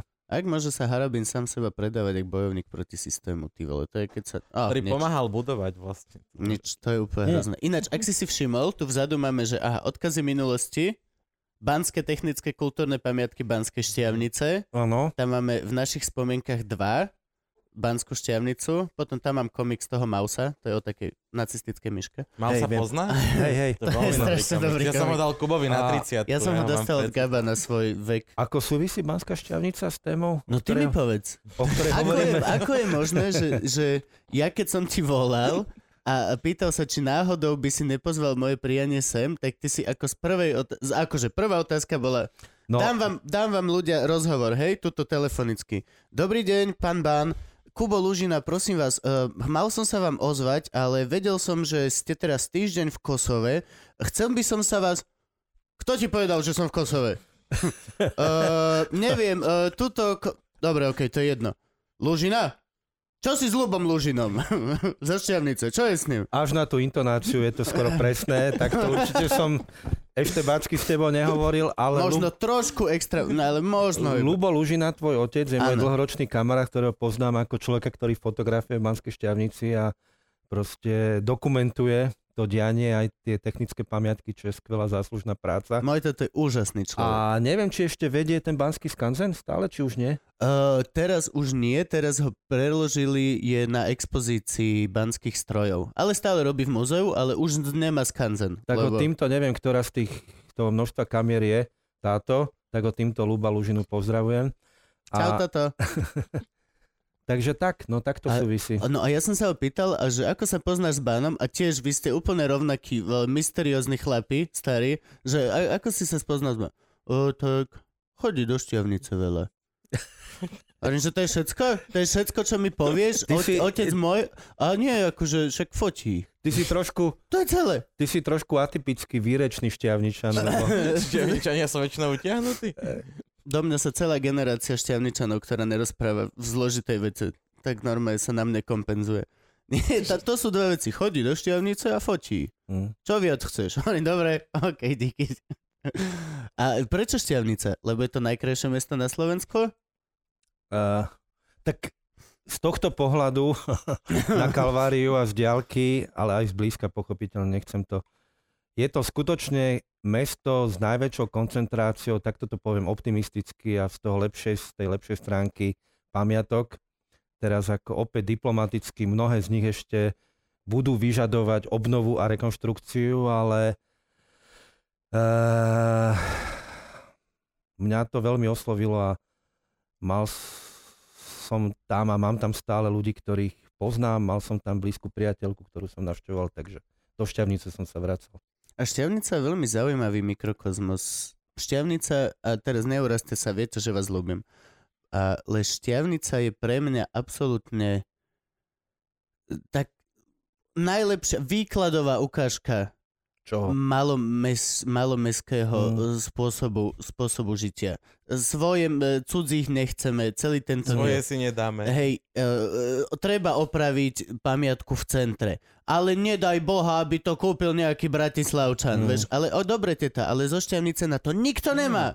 Tak bude to rozbité, alebo tam si niekto postaví dom. No, to, normálne zvažujú, že no rač, ako není to až tak rozbité. a sú strašné. Parkovacia politika. To, čo teraz sa tu deje v Bratislave, že Valo povedal, že bude parkovaný a všetkým udrbalo dekle a normálne, tak to isté šťavnici sa deje na neuveriteľné. Je polka mesta si myslí, že na námestí sa nesmie parkovať. Druhá polka si myslí, že by sa tam malo parkovať zadarmo pre šťavničanov, lebo to je problém. Nie, že, šťa, nie, že niekto stojí nie, na že námestí, žijeme z turizmu ale, ako Bratisla- celé hej, ale bratislavské značky sú tam a proste túto Poliak, čo robí Poliak na námestí zaparkovaný? A proste, a je to strašne super. Pre mňa je to úplne, že výkladná skriňa. A nehovoriac potom o tom, že vedľa, v, vedľa Šťavnice dedina Banský studenec, kde je najkrajšie jazero, kde mám chatu, uh, studenec, tak tam bola najväčšia základňa Kotlebovcov široko ďaleko. Tam bol pán poslanec Binder a, a na Banskom studenci nemáš skoro auto, ktoré nemá na sebe nálepku Kotlebov. Hm? A neviem v ktorej dedine, ale pár kilometrov od Banskej šťavnice je rodisko Belu Tuku. Vojtech Tuka. Aha, Taký ten eh, jeden z najradikálnejších politikov za vojny v slovenskom Áno, áno. štáte. Ty sú tuka jedna ruka. Takže tak to Vojtech bolo? Tuka je odtiaľ z Banskej šťavnice. Teda z okolia. To teda ďakujeme svetu, No. že sme dali takúto osobnosť. Kam sa hrabe Kubin z Evelyn? Ale šťavnica je super. Ale no, napríklad šťavnica tiež veľmi jednoducho vyriešila rómskú otázku. Ešte za Komančo sa postavili tri paneláky dostatočne ďaleko za mestom a spravilo sa tam doslova geto. Nerobím si srandu. Akože máme nor- Lunik 9 v menšej verzii. Hm. Aj keď neviem, či Lunik 9 bol plánovaný, alebo tak, ne, ne, nemám info, ale toto normálne proste tak je. A dlhodobo sa na tých ľudí kašle, akože... Teraz mám nejakého, ma, môj malý kamarát, ktorý tam roz, rozbieha, že hudobnú dielňu, že tam chodí a zač, začína tam hrať. Čau, Vašo. Aha, mám tvoje tričko. Ja mám Si- otca z Toporca, čo je vlastne pred Podolíncom. Poznám veľmi dobre, tam bol farár Porubec, ktorému áno, som áno, raz veľmi dobrý povedal, pán Farár. že pán Toporec, idem k vám do Porúbca, tak on nebol veľmi šťastný. To mať, A mať, si, mať Tak to meno poznáš? áno, áno, Porubec? áno. No, tak on sa tam venoval tým rómskym deťom ešte v 90 rokoch. Pamätám, tá otec sa spomína dosť často. A to je presne dedina, kde je vlastne, už je tam teraz aj Róm dokonca starostom. To, toto volebné Starostrom? obdobie. Starostrom. A, No. a tam je akože aj tá, priamo tá, tá dedina má veľa Rómov a ešte plus je vlastne Len Group, čo je No. osada ešte za Toporcom. A To nedaleko je, korporácia, len group. Len Group. a Len nedaleko je dedinka, neviem, či ju poznáš, Malá Lomnička, alebo Lomnička? Lomnička. No, to bola kedysi čisto nemecká dedina. Aj Toporec bol nemecká dedina. No a to je dedina, o ktorej píšem v knihe, venujeme jej veľa priestoru, lebo tých Nemcov ku koncu vojny aj buď vyhnali, alebo sami ušli a do tých domov sa postupne po vojne nasťahovali Romovia z okolia. A tak ako tam bolo za vojny tisíc Nemcov, to bola ako aritmetika jednoduchá a jedna, dve e, rodiny Rómov, ktorí boli kováči, Mhm. tak ja keď som tam bol v roku 92 prvýkrát, tak tam žilo tisíc Rómov a jedna, dve neromské rodiny dole, čiže úplne zrkadlový Hm. obraz. A dnes tam žije pokiaľ viem do 3000 ľudí Rómov. A majú tam e, dve alebo tri školy, obohnané ako na palestinských územiach pásmo Gazy vysokým plotom. A Hm. je tam taký starý, starý nemecký evangelický luteránsky kostol. Tam je veľa e- evangelických. No, Tam je len jeden a Hej, vedľa je... oblasti. Vedľa je obnovený katolícky, tento je samozrejme zničený, lebo tí Nemci tam už nežijú. Ale čo bolo na tom hrozné, a to som nikde inde na svete nevidel, namiesto strechy, ktorá sa vlastne prepadla, tam z toho krovu vyrastali brezy. Čiže z diaľky sa blížiš a z kostola hore na streche vyrastajú brezy a vežička bola takto nahnutá nad areál školy, kde chodili stovky detí. Že tam hrozilo Že každú chvíľu, že, ved- že to spadne tá väža kostola. A keď som to videl, tak som s priateľom, statikom Vladom Kohútom zorganizoval vďaka jednému donorovi, ktorý na to dal, tuším, 2000 eur, záchranu akciu, kedy sme zohnali vysokozdvižnú plošinu odniekal zo Starej Ľubovne a za účasti celej dediny, ktorá sa na to aj so starostkou pozerala, sme tú vežičku dali dole, aby neohrozovala tú školu. Ten kostol je dodnes, pokiaľ viem, zabarikádovaný a tak ďalej. V Toporci sa stalo to, že tam, jak bol tiež starý evangelický kostol, tak nejaká nemecká rodina ho za svoju financie nechala Mm. úplne, že celý zrekonštruovať, aby nechátrala. Ja v tomto držím palce tomu stromu. Nech vyrastie A hej, strom. pokiaľ je to kostol versus strom, tak ja by som chcel, Ale aby to sa nie je kostol versus strom. rozpadol. Nie, nie, to nie. To je, je to historická pamiatka, však to je to, čo sa stalo. My sa síce tvárime, že je 8. maj, ale v skutočnosti je deň po vyhoretí katedrály Notre Dame, Notre Dame, vo. Francúzsku. No hej, ale na krásnu horku si už nikto No, nespomenie. ja si spomínam, práve teraz idem sa tomu venovať. A to sú veci, ktoré sa nedajú nahradiť. Ja pri všetkej úcte k prírode a k mojim kamarátom, ochranárom, strom je krásna vec, ale keď ho vyrúbeme alebo keď ho iným spôsobom zničíme, tak na tom mieste môže vyrásť v budúcnosti iný strom. Ale tú pamiatku to už ťažko obnovíme, lebo aj keď to domurujú, tak už to stráca tie hodnoty. To je jasne. Ale stále, tým strom. Kam ty všade beháš uh, robiť tieto diskusie? Lebo spomínal si Spisku novú vec, Kežmarok, to je... Ja som Spiske študoval ináč, pravým otcom mám 100%, čiže Kežmarok mi je blízky. No, ako som spomínal od Skalice, Hlohovca, keď idem od západu, Žiar nad Hronom, Dolný Kubín, Čaca, Krupina, Detva, Kežmarok, Vranov na Toplov, neviem, neviem, množstvo bolo tých diskusí. No, zatiaľ čo najviac fašistov, lebo my tiež cestujeme po Slovensku, v podstate trikrát za týždeň sme minimálne v nejakom meste a vystupujeme a robíme si srandu. A konkrétne teda ja mám dosť minút pro, srandu na, na, na, na Nackov. Je to jedna z mojich tém.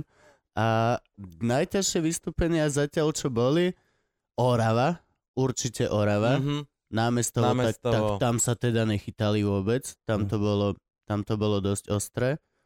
A raz sme boli hrať aj divadlo Leopold Lahola, uh, uh, Škvrny na slnku. A tam nám zavolali, že, že sa v Kotlebovci dohadujú, že prídu stáť pri vchode do kultúráku, kde sme hrali predstavenie a že teda len budú stať pri dverách. Že to je všetko, na čom sa dohadovali. Hm. A už teda režisér riešil, že OK, tak zavoláme mestskú policiu, aby oni stáli za nimi a tak. A nakoniec sa na to aj oni vysrali, aj my sme odohrali pekné predstavenia. A super, akože tam bola vysoká účasť. Nikomu vôbec nevadilo, že židovský autor, nikomu, každý na to zvysoka sral, akurát 5 chlapcov v aute sa nejako chceli proste. No, ale to je jedno. Ale Orava, Orava a potom čo ešte, taký zvláštny východ. Zvláštny východ, myslím, jak sme boli teraz, ten... B- Sabinou Stropkou, či kde tam ste ku vám ho- východ do hore, tak zvláštne medzi vami Tatranci a a východ, tak tam ešte si viem, že tam boli nejaké tieto, že tam, OK, že prvý večer dáš a potom už, OK, tak nepôjdem o Kotlebovcoch materiál, že tu, tu sa nesmejú na tom, tu to berú, že OK, a čo? My sme napokon, to som spomínal, my sme boli aj tam, však e, tam je mesto Bardejov. Áno. V Spiskej Novej Vsi sme boli naposledy, to čo som spomínal, že sme toho pána, ktorý bol hlúpy a neslušný, tak sme ho s Michalom Havranom vyviedli von a študenti. A to je inak mesto, kde na gymnázium chodí študentka Lívia, ktorú určite poznáte áno, to meno, Áno, áno, Livia, samozrejme. ktorá, ktorá Naša je konkurencia, ona je naša enigma, konkurencia, ona je je to, pre mňa úplne. je to hviezda tejto kotlebovskej adolescentnej scény, a ktorá chodí na gymnázium, odkiaľ šp- študenti neprišli. Lebo pani riaditeľka, to je zaujímavý príbeh. To je ktoré gymnázium? Bilingválne gymnázium v Spišskej Novej Vsi, som zabudol, ktorá. Bilingválne Tam sú čo Slovenčina, Ja- Ja-. Javorová a Nie. školská tam je, ale neviem. Asi Spišské nárečia, Slovenčina, dva jazyky. Ale-. Ale naozaj pani riaditeľka, eh, deň pred diskusiou, ktorá mala byť v miestnom kine, ak to poznáš, veľké Mhm. kino, tak nám oznámila e-mailom, že jej študenti neprídu a pritom to bola jedna zo štyroch alebo piatich škôl, ktoré mali prísť. Ostatné prišli. My tak prekvapení, že prečo? No, lebo, neviem, organizačné dôvody a my, že tak Vyhovor. Okay. Nevyhovárajte sa, pani riaditeľka, tak povedzte na rovinu, že čo sa stalo. Tak potom z nej vyšlo, že, že e, na stránke hlavné správy boli zverejnené nejaké informácie, ktoré sú samozrejme nepravdivé o nás a ktoré hovorili, že ak nesúhlasíte s tým, aby zabudnuté Slovensko neomarxistická, neviem aká liberálna, neviem čo, slnečkárska iniciatíva ohlupovala vaše deti, tak napíšte, tu máte e-mail na tú riaditeľku gymnázia, že nesúhlasíte. A vyšlo z nej, že dostala množstvo, neviem, či vyše 100 nesúhlasných e-mailov, tak sa zlakla. Oh. Čo je to najhoršie, čo sa asi mohlo stať. Kom- Takže neposlala deti, sa zachovať. Mohla sa zachovať normálne, neposlala ale mohla... študentov a pričom argumentovala, že čo keď sa im niečo stane, tak my hovoríme poprvé, že nikdy sa nič nestalo. Po druhé, my garantujeme, že, že sa nič nestane. A po tretie, e, je to zlý signál, lebo odteraz, keď bude ktokoľvek, nielen my niečo robiť, a keď e, na hlavných správach vyjde o tom článok a potom tí ľudia naposielajú svoje e-maily, tak sa každý zlakne. Jasne. Toto je cesta. No ale Lívia vtedy bola niekde v zahraničí, ako som sa neskôr dozvedel, čiže aj tak by neprišla.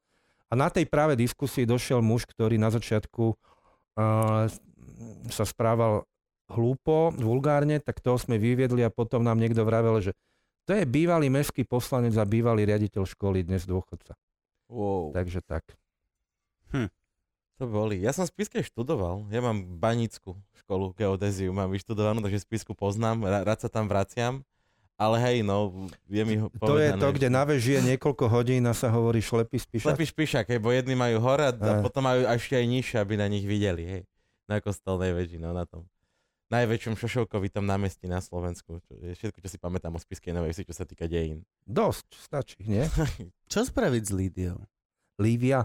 Lívia. Lí- Uh, To je to pre mňa úplne enigmatický fenomén. Je to úplne, je to záhada. Ale je si ju úplne. pozvi, pozvite si ju. No my, ináč, Ja tu chcem sme, ľudí, s ktorými sa cítim fajn. hej, my sme Je rozmýšľali, to moja že... obývačka u mňa doma. Ja sa tu nechcem hádať s nikým. Ne, ne, ne, akože, a možno časom, ale zatiaľ toto chcem udržiavať fakt, že v Keď- dobrej domáckej Keď prišla atmosfére. diskusia presne, že koho na 8. mája hovorím, to zavolajme Mazureka. A Kubo, že ne, ne, že nejdeme sa s ním Ja si nejdem nosiť svine do kuchyne, ty je fakt, akože si nepočul žiadnu repovú pesničku za posledných 10 rokov? Vyčisti si pred Prahom, ku mne iba moji. Ne, no, všetko. neviem, je to, je to zvláštne, lebo napríklad ja aj neviem, že ako... Čo keď, čo keď príde sem a nás úplne zničí a bude tisíckrát modrejší a šarmantnejší ako my. A to A- si a lep- neveríš? lepší. Alebo to si neveríte? Á, Akože Nechcem ste- to risknúť, ani. Nechceš- Nemám. Nie. To je, to je pre mňa príklad, akože kde je tá hranica. Ja naozaj by som si Mazureka alebo Kotlebu nezavolal, ale Líviu na Mm. diskusiu, ktorá je veľká odborníčka napríklad na Balkán, ako som si všimol. No a určite Aby som, sa niečo, aby Ale- som sa niečo dozvedel o Balkáne, by som s ňou rád možno hovoril. Mhm. Jak by to nečítala z papiera ako na tých videách. No to nečíta, ale má to napísané zjavne. Vidno z prejavu. Ja, to, ja toto nechám. Ja som mal strašné fázy. Ja som mal najhoršie fázy, keď som bol puberták.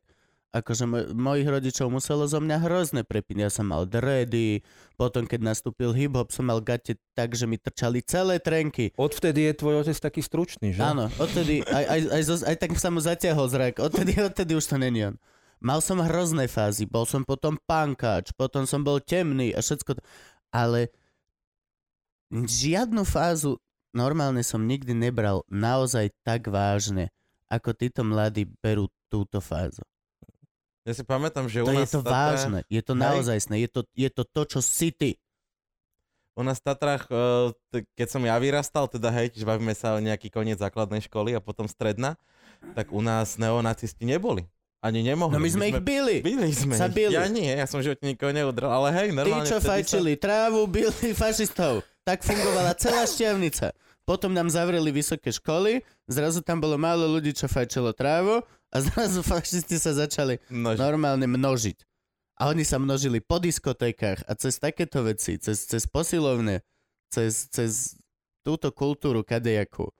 Vieš, že chalan, normálny chalan začal cvičiť, ale tým, že cvičil v telocvični a v posilovni a stretával sa s týmito chlapcami, tak zrazu po pol roku už ale veď hej, akože majú pravdu. Mám teraz kamaráta, ktorý sa presne na toto stiažoval, že má skoro 18-ročného syna a že chodí na kickbox, lebo ho to baví, ale že mu to zmenilo mentalitu pohybovať sa presne medzi týmito ľuďmi, ktorí robia tieto športy a tak a že normálne má s tým Keď chceš s problém. a vlkmi žiť, to... musíš s vlkmi Mhm. byť. Postupne sa naučíš robiť ú, tak je oni.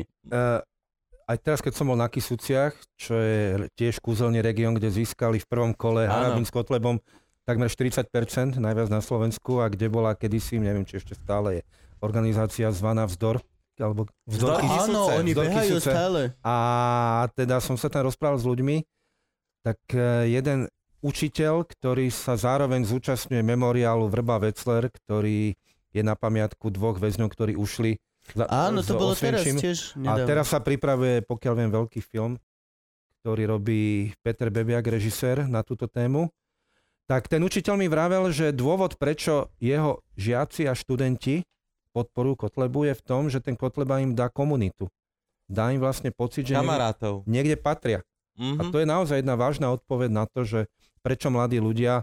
Lebo ten Dobre, Kotleba... ale je tak veľa subkultúr, ktoré to robili Moment, doteraz. A, ale ten Kotleba na rozdiel od iných strán, aj tie trička zelené a mikiny zelené nie sú samoučelné, to vytvára dojem spolupatričnosti v nejakej komunite. No jasne, ale to, Ktorá strana, ale to isté môže byť tričko Ramons. dobre, ale ktorá iná strana od Smeru po, neviem, e, Smerodina má niečo také, že vytvára komunitu. V tom je ten... Kolár Mhm. sa snaží ale takú menšiu svoju vlastnú. Svoju vlastnú, on si ju vyrába sám. No, on hej. doslova. Rodinka ale hej, jasné. strane moc Áno, akože áno, je, je, je to pravda. A venujú sa, tiež mi vravel jeden starosta na Kisuciach, že keď boli tie snehové, tá snehová kalamita teraz nedávno, že mali 2 metre, 3 metre snehu v dedine, že hneď sa ohlasili chlapci z LSNS, z tej čace, Prídu spratať. prídu spratať sneh. On povedal, že nie, lebo že nechce, aby si z toho spravili pr No. Mm. takže ich odmietol, ale toto oni robia a to robia, potom to zverejnia, potom to šíria, potom to zdieľajú, tie videá, tie statusy. To je presne práca, ktorá vytvára tú komunitu mladých ľudí, ktorí majú pocit, že inak ich nudný život má nejaký zmysel. Služba pre občana. Dobre, tak ja si poď- pamätám tie vlaky, keď strážili a hlavne No. na tej trase, ktorou ja chodím Presne. do Toporca, Presne. Poprad e, Stará Ľubovňa. To mi vykrikoval aj Mazurek, že e, my musíme robiť tie vlakové hliadky tak, ako teraz je pre mňa hrozná správa, že ministerka vnútra jednak sa stretla s Marianom Kotlebom, ale aj potom akceptuje, že v tej Dobšine, kde sa stala nedávno tá Áno. vražda, Yep. že oni majú tie šesťčlenné či koľkočlenné hliadky a že kým chodia a nič nerobia a len chodia, takže je to v poriadku. No ale tak sa to všetko začína a presne toto mi vykrikoval tam v Kešmarku už iba Mazurek, stačí ich. Už, že- už chodia a sú ozbrojení, už, už chodia a už... že my tie vlakové hliadky musíme robiť, lebo v tých vlakoch sa s prepačením deje nejaký bordel. Ja mu hovorím, že z Balkánu viem, z Balkánu viem, že keď si nejaká skupina národná, národnostná, alebo teda hociaká skupina osobila právo, že ona bude nastolovať poriadok, tak tak sa začali všetky To konflikty. je, to je Ja mu hovorím, ryti že-.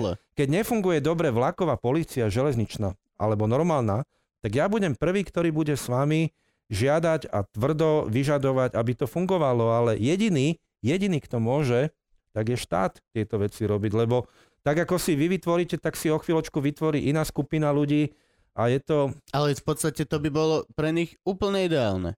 Kebyže na každú jednu vlakovú hliadku Kotlebovcov sa urobí vlaková hliadka militantných Rómov, oni sú v siedmom nebi. Mhm. V siedmom nebi. Majú, konečne majú reálneho nepriateľa, konečne sa môžu aj byť, nemusia len cvičiť, môžeš si ukázať, celý tento deal. Vďaka Bohu, že vlastne sa to neprišlo. Vďaka Bohu, že nes- nenašli sa nejaký... jediná odpoveď na tieto veci je v začiatku zárodku to stopnúť. Naozaj, ako to, Nemôžu brať ľudia teraz nemôže- Zakažu ich ináč? Ako to dopadlo? Zatiaľ ich Nevieme, odročili to. odročili odročili to? 29. čiže keď 8. bude vysielané, tak, už to bude 10 dní potom. Tak 29. apríla bude druhé kolo na najvyššom súde. Tak veríme teda za slovenské súdnictvo. Mhm. Zrušili ich. Ja, ja si myslím, Ja že si tiež myslím. Ale veď oni už majú druhú stranu vlastne zaregistrovanú. pospolitosť bola prvá, nie? A toto je, že ľudová strana, E, pevnosť Slovensko. Pevno Slovensko, no však ten zo Žiaru nad Hronom je jeden zo štatutárov, čo bol na tej našej debate. A opäť impotencia, impotencia štátu, že poprvé funguje LSNS od začiatku, po druhé, dva roky trvalo, kým najvyšší súd vytýčil nejaké pojednávanie a po tretie, čo som čítal a videl, tak tie argumenty prokuratúry, nech sa na mňa nehnevajú, tak popri správnych argumentoch tam bolo množstvo jalových vecí, Mhm. Akože oni chcú vystúpenie z EÚ a z NATO. A čo? Môžu chcieť To je legitímna v rámci demokracie. Nemusím Hej. s tým súhlasiť, ale je to legitimné. To nie je dôvod na zrušenie, rozpustenie. Skôr to, čo Jano Benčík tie blogy má, kde vlastne sú hrozné, hrozné, desivé prejavy tých funkcionárov. To nie je, že nejaký sympatizant. Funkcionár LSNS má agresívne, rasistické, antisemické a toto by mali byť tie dôvody. A nie sú, nie sú. Neviem, neviem, to som nezachytil, že by však ten Jano robí de facto prácu za vyšetrovateľov No tu jasne. 4 roky. A ešte za to chudák dostáva také hejty, že to až není možné. Ináč eh, povedz nám, keď musíme končiť, alebo sa ti s nami ešte Už sme to 5 minút po termíne, čiže ešte tak 3 minúty, aby som to neskončil. Hneď. Dobre, moja posledná, posledná vec, ktorú by som chcel rozobrať. Ako veľmi percentuálne si myslíme, že, že je to naozaj pomáhané z východu? E, Zase od 0 do milión? Áno. Počkaj, že čo je teraz pomáhané? Že tie No, konšpiračné všetko- stránky? dezinfové by cez všetko toto. Im strašne vyhovuje Kotleba. Absolútne, to je, to je ich najväčší kamarát, je hociaká nacionalistická strana, ktorá, fú, žiada NATO preč, žiada odstúpenie z Európskej únie. To je presne to, čím sa začne Európa štvrtiť a potom sa nám stane to isté, čo Ukrajina. Len A- si nás jedného dňa vezmu, vole. Ja si myslím, že trošku znížim z tých 800 tisíc na 500 tisíc, OK, tak pol na pol laicky a dorovnávam. dorovná... Dorovnávam tak No, 600 tisíc. Pretože Na e, prechádzku. určite, je, určite je preukázaná priama väzba na nejaké zdroje Je. z Ruska, to je jedna stránka, ale potom je tu e, množstvo ľudí, o ktorých aj ten poslanec, o ktorom sa nehovorí, konkrétne Luboš Blaha, hovorí, že no, a ty vlastne užitoční idioti, čo je ešte výraz Vladimíra Iliča, Lenina, Paležný, neviem čo, idiot, ktorí to robia nie preto, že by ich niekto z, z Moskvy, alebo z Ruska, alebo z východu, či už platil, alebo financoval, ale preto, že sú, si myslím, to je môj názor, tí ľudia vnútorne presvedčení, že sa tie veci tak majú. Že tu sa spája ako keby tá organizovaná aktivita z Ruska, Doslova príjemné s užitočným. príjemné s Mhm. užitočným, alebo užitočné s užitočným. Lebo toto je napríklad pre mňa asi taký najväčší momentálne strach. Keď sa povie do budúcnosti, že OK, že toto tu sa hráme, hráme, hráme, čo bude za 10 rokov, keď budeš mať dieťa a všetko toto, to je môj najväčší strach. Lebo oni môžu. Gruzinsko, a nikto z nás ani nepohol prstom. Ukrajina, Hm? dal, zazdielal si na Facebooku, dal si to, jak teraz, keď horí Ale- Notre Že, Pray Notre for Dame. Ukraine. Hej, ale každý, no one gives a real shit. Naozajstne to n- nikto nepohne. No, v Dolnom Kubine, čo je Orava, pod námestovom, sme mali debatu a po skončení na ľudoprázdnom tmavom námestí ma obklopili 20 tí chlapci, ktorí sa hlásili počas debaty. Ako prvé povedali, že ja som volič LSNS, chcem sa spýtať na Putina, na Rusko a na Ukrajinu, na Krym, tak ma obklúčili aj s kolegom, historikom z Ústavu pamäti národa Patrikom Dubovským. Áno. A že či ešte môžeme, ja že jasné chlapci, ale či sa už nechcete vyspať, alebo čo, či už nemusíte ísť do postele. Nie, nie, nie, že v poriadku. A že odkiaľ ste? Ja som sa ich začal prvý pýtať, lebo boli to takí muži okolo 30 No, že ja som z Čace a z Kisu. Z celého severo západu prišli a že čo robíte? Tak ja robím učiteľa, ja robím úradníka, ja mám firmu. Čiže boli to zamestnaní ľudia, akoby stredná trieda, Jasne. mali rodiny, čiže nie nejakí lúzri vo veku 18-20 rokov, nezamestnaní, ale zamestnaní. Jasne. A oni sa pýtali, že ale ako to bolo, že vy ste boli na tom Kryme? Ja hovorím, že áno, ja keď som, e, teda keď sa z večera na ráno stal Krym súčasťou Ruskej federácie, tak som tam vtedy bol a som to videl na vlast. Tak sa pýtali, akože, tak ako to bolo. Ja som im niečo hovoril a oni, že to som nikde takto nečítal. Ja, že a čo čítaš? No, Zemavek alebo hlavné Jasne. správy a že tam to nepísali. Teraz ja mu hovorím, že ale ja si myslím, že som, nemusím ťa presvedčiť, ale vidím na tebe, že aspoň si začal počúvať niečo iné, lebo to, čo ty čítaš, tak tam sa nič také nedozvieš. Ja ti hovorím ako svedectvo človek, keď chceš, tak ti ukážem aj fotky, ktoré mám z Krymu. Napríklad tam boli donskí kozáci Áno. v tých čiernych papachách na hlave, čiapkách a mali taký krásny, vtipný transparent medzi Simferopolom a Sevastopolom, dve veľké mesta na Kryme a na ceste kontrolovali všetky prechádzajúce autá a mali, že kde my, tam raz FIA. Kde sme my, tam je Rusko. Čo hovorím tomu Kotlebovcovi, že počúvaj, že to je esencia, teda nepoužijem cudzie slovo, to je základ, jadro toho, čo vyjadruje dnešnú ruskú politiku, že to aj potom ruský prezident na diskusii vo Vladivostoku na ďalekom východe so študentmi na otázku, že kde má Rusko hranice, tak bol veľmi úprimný a vtipný, lebo odpovedal, kde chce. Mm. E, že vlastne Rusko je všade tam, kde sú ruskí bojovníci a ruskí vojaci. Čiže títo kozáci donskí na Kryme, ktorý bol ukrajinský a je, podľa môjho hlbokého presvedčenia stále je ukrajinský, prišli a oni si myslia, že tam, kde sú oni, tam je Rusko. Oni to počúvali, počúvali a neviem, ako ja s nimi nemám ďalej kontakt, ale minimálne si to vypočuli, čiže cesta je s tými ľuďmi hovoriť. A hovorí teda naživo, lebo Naživo, na lebo Facebooku na Facebooku by ma zablokovali, to je aj prípad Blahu. A ty ešte s tvojím čo menom sú- Andrej Ban, ty Čo, dostaneš ban, že základ? Hej, to mi Ne, už... ban, ban je, keď ťa niekto zakáže na Par, Facebooku. pardon, zákaz som Zákaz. chcel povedať. To mi vraveli ban. ľudia, ktorí sú na Facebooku, že písali tomu poslancovi, ktoré meno sa nevyslovuje, nejaké nesúhlasné reakcie na jeho Facebook a že boli hneď zabanovaní? sa Áno, povie? zabanovaný. zabanovaní. No zdvihni ruku, ak si zabanovaný na Blahovom Facebooku. Yep. Takže Radšej hamovať ako banovať. to naj... vtipné, no vtipné, je to smutné bolo, keď tu boli minulé farmári na traktoroch, druhý Áno. protest, čo je tiež téma, ktorá mi je blízka. K tomu som sa chcel dostať, ale keďže- už nemám. Ešte Lebo viem, môžeme viem, že pár mi- e, pozemková mafia Hej. na východe to, Hej. si, to, to si riešil. Hej. Áno. Tá, dobre. tak eh, on tam samozrejme neprišiel medzi nich, hoci mohol, však oni boli na Tyršovom nábreží, zakempovali desiatky traktorov, ale klasický hrdina, anonymný, nie anonymný, ale z bezpečnej vzdialenosti Facebooku o nich písal tie svoje hlúposti a ja som tomu nerozumel, keď niečo chceš, som si pomyslel, či si blá, alebo nie si blá, tak príď a skús to tým farmárom do očí povedať, čo si myslíš Yep. o nich. Ale je to, je to správne, lebo ale to je aj celý problém s, uh, všeobecne s komunikáciou aj medzi milovanými ľuďmi na Facebooku. Nikdy to nenahradí naozajstný rozhovor, keď sa ja pozerám niekomu do očí. Uh, ľudský mozog je veľmi uh, nastavený čítať mikroemócie. Maličký pohyb tu, Áno. malilinké myknutie oka. Ty o tom ani nevieš, ale robíš to. Čítaš človeka a práve vďaka tomu vieš, kedy je smiešný. Vieš, kedy hovorí vážne. Vieš, kedy klame poväčšinou, lebo však pozera sa istým smerom, urobí nejaký mik. A všetko toto neexistuje v internetovej písmenkovej komunikácie. Čiže kľudne akože tam, tam strašne veľa nedorozumení a aj agresie sa plodí práve z toho, že ľudia sa nerozprávajú z očí do očí.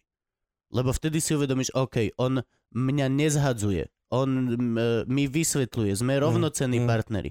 Kdežto presne na internete je to prvý koment, nepáči sa, OK, blakot, ty debent, to, to, to, to, a už je to off. A pritom ja dokážem všetkých mojich ľudí posielam do riti na dennodennej báze. Gabovi hovorím dement 20 krát denne.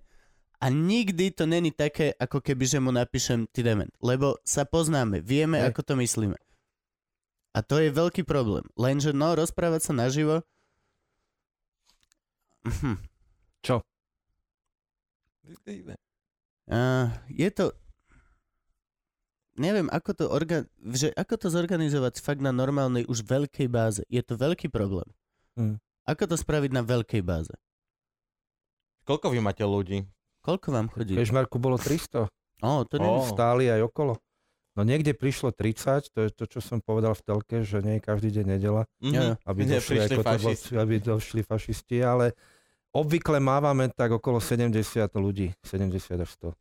To hovorím o tých večerných, lebo my Jasne. máme do poludňa pre študentov, kde ich príde 200-300, lebo je to zorganizované školami a večer je široká e, verejnosť, takže tak.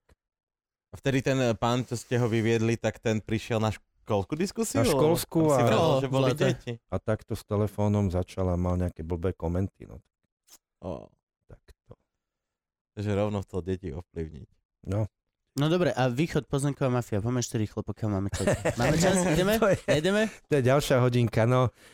My sme ti Eh, vraveli, že my to máme na dlho väčšinou, že my keď sa rozkecáme. Aj to po Nie. troch hodinách ešte stále by sme mali veľmi, čo? veľmi ma to mrzí, to si nechajme na inokedy, lebo, lebo ja len poviem jednu vec, že keď som tie prvé veľké články pred rokom aj niečo v A marci, to si robil pre Enko. Prenko, Tak. po vražde Jana Kuciaka som tam išiel na miesto, kde sa odohrával príbeh jeho posledného nedokončeného článku o tých Talianoch, Vadala a Diego Roda a spol. Tak ja som si myslel, že keď tie veci, ktoré som sa tam dozvedel o tej grófke, ako ju tak volajú, Lubici Roškovej, ex-poslankyni za Za smer, smer. a policajtovi bývalom Patrikovi Šuchtovi dozvedel a šéfovi pozemkového fondu Ondrejovi Hovanovi, že keď to zverejním, tak okamžite bude nasledovať smršť e, vlastne reakcií, trestných oznámení a že jednoducho tí ľudia dokážu, že to, čo som mal ja, hoci som ich oslovil a odpovedali, že to nie je tak.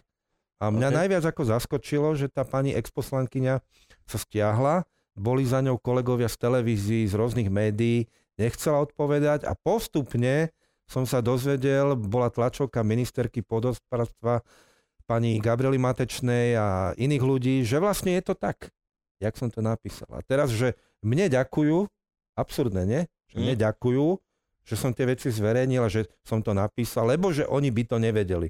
Tak si hovorím, dokiaľ že však ja nie som vyšetrovateľ, ako ja nie som Toto, váš toto je kontrolór. ďalší prúser. Prečo novinári suplujú políciu No. posledných 5 rokov A že minimálne? mne máte no? ďakovať, keby som to nenapísal ja, tak ako doteraz sa tie veci ne... Pričom tí farmári písali na ministerstvo, tí, ktorí boli Áno. poškodení dlhé mesiace, možno roky niektorí, že sa tie veci dejú, neodpovedal im nikto. A teraz akože sa to začalo riešiť, pretože to bolo zverejnené, čiže to je prvý šokujúci moment. A druhý je, že naozaj postupne aj vyšetrovanie NAKA a Európskej únie zistilo, že tam boli bohapusto zneužité, rozkradnuté eurofondy. A to nie len to legendárne letisko alebo parkovisko, Áno. Ale ako na záhumienky, čo je oveľa väčší problém, že oni si zistili, tí ľudia, ktorí mali svoje kontakty na platobnej agentúre a v iných inštitúciách, že kde si kto nárokuje a tie, ktoré boli nenárokované, že ty si vlastníkom, dajme tomu záhumienky. Záhumienku, okay. neviem, ako sa to skloňuje. A ani nevieš, že niekto, nejaká firma typu Agroporúbka, čo mala tá grovka, si nárokuje a dostáva v zmysle zákona, je to vyše 200 eur na jeden hektár, dotáciu, pričom nemá s tebou ani nájomný vzťah, ty si vlastník, nikomu si to neprenajal, nič, nie je samozrejme vlastníkom ani nájomcom, len deklaruje, že tam niečo robila a ani to nerobila pritom, lebo tie satelitné snímky, keby to dôsledne niekto pozeral, keby boli počas troch ročných období jar, leto a zima, alebo keby niekto v tej agentúre, keďže už je 3 roky platný systém alebo 2 roky platný systém tých ortofotomap, čo, Á, jasne. čo vlastne znamená, že celé Slovensko máš nafotografované z lietadiel alebo zo satelitov a vidíš, kde sa čo vlastne robí. A tie prirodzené kultúrne diely, nechcem príliš Jasne. teraz odborne LPC, majú svoje hranice prírodné, to znamená nejaké medze alebo potoky alebo lesy. A ty vidíš, že toto je betónová plocha, tu sa niečo obospodaruje. Čiže oni mohli kľudne z Bratislavy, tak ako ja som v tom systéme GSM, neviem, jak sa to volá, tých map, videl s jedným farmárom v Sobranciach, tak oni mohli v Bratislave v platobnej agentúre si skontrolovať, že tá firma Agroporúbka tam nerobí na tých záhumienkoch a napriek tomu dostávala na množstvo spojených tých záhumienkov dotácie. Takže Lebo sa im to nechcelo riešiť. No, a ne- nemali v tom záujem. No. Ne- Není, ne- není, není v ich záujme uh, odhalovať to, čo sa deje pod ich nosom. Ale keď sa to zrazu odhalí, tak už, už, ďaku, už je, o, super, ďakujeme. A potom Ale- vyhodili troch vedeckých výskumných pracovníkov z jedného výskumného ústavu, ktorí, naozaj som sa tomu venovala s tým, nie že nemali nič, ktorí nie sú zodpovední za tento systém, kde sa vlastne zneužívali tie dotácie, Áno. rozkradali. Im to našili hneď, si našla pani Mhm. ministerka týchto troch ako obetných baránkov, pričom tá hlavná zodpovednosť je evidentne na platobnej agentúre. A človek, ktorý vedie platobnú agentúru, generálny riaditeľ Juraj Kožuch, sedel na tlačovkách s pani ministerkou a ďakovali Áno, mne, že som pamätám. zverejnil veci. No tak to je, čo to je? To je Kocúrkovo non plus ultra 2.0 verzia. No ale, Samochalúbka. ale akože, prečo sme to teraz hneď začali normálne akceptovať? Že novinári, ja už to beriem ako normálnu vec, novinári suplujú v, vole policiu. Nie, nemôžu suplovať. ale, ale, Ale hej, No áno, hej, no ale tak, hej, akože investigatíva je ale tak opäť, ďaleko pred hociakým vyšetrovacím týmom v hociakej kauze, no, že to nie je možné. je to proste absurd. to je otázka na občanov, ktorí volia strany, ktorých nominanti vedú tento štát. Ako je to Hovoríme o možné? smere, aby ste Aj o vedeli. smere, ale aj o SNS. SNS. Ale- Jesus, no. No, na juhu aj o Moste Hit. Na juhu, Áno. kde sú ich nominanti. Dobre. Tak tým sme vybavili krátko a stručne farmárov. Ja som ostal nasratý. Ja som normálne, ja som... Vybavili sme ich ako tento štát. Z Krátko tohto a stručne. človeka bude Kotlebové za chvíľu. Ja, ja, hej. ja si urobím vlastnú protisystémovú stranu a založíme kubotópiu. Trošku nožničky a holiaci strojček a do, Mhm. do 5 minút. Nie, ja budem úplne antisystémový. Ja budem, že ani No dobre. budeme zatvárať holičstva a kaderníctva. Tak je to neverending story, ale ja chlapci musím končiť. Takže Dobre. Dobre. ďakujem vám. My ďakujeme. Že ste prijali moje pekne. pozvanie. Áno, bolo to, bolo to...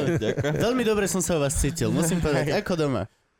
Dá, Darček? dáme nejaký darček? Áno. My väčšinou, že keď niekto komentuje, tak my tak po mesiaci vyberieme jeden z komentárov a dáme mu nejaký darček.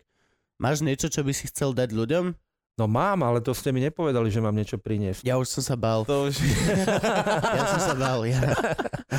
tak eh, niekedy ti donesiem a dáš tomu človeku moju knižku Slona Zempline. Dobre, tak Ktorá, dá... ktorá mimochodom podľa reakcií čitateľov na Goodreads a neviem na Instagrame, mnohým ľuďom, ktorí žijú v tejto krajine, predstavila krajinu, kde žijú. Čo je tiež dobre absurdné, že vlastne vďaka tejto knižke, ale nielen vďaka nej, sa dozvedeli, ako to tu chodí. Ja, to je ako, ako keď, si, keď si obyčajný človek prečíta prvýkrát e, Arpiho svinu alebo niečo Mhm. také, tak si iba, že o...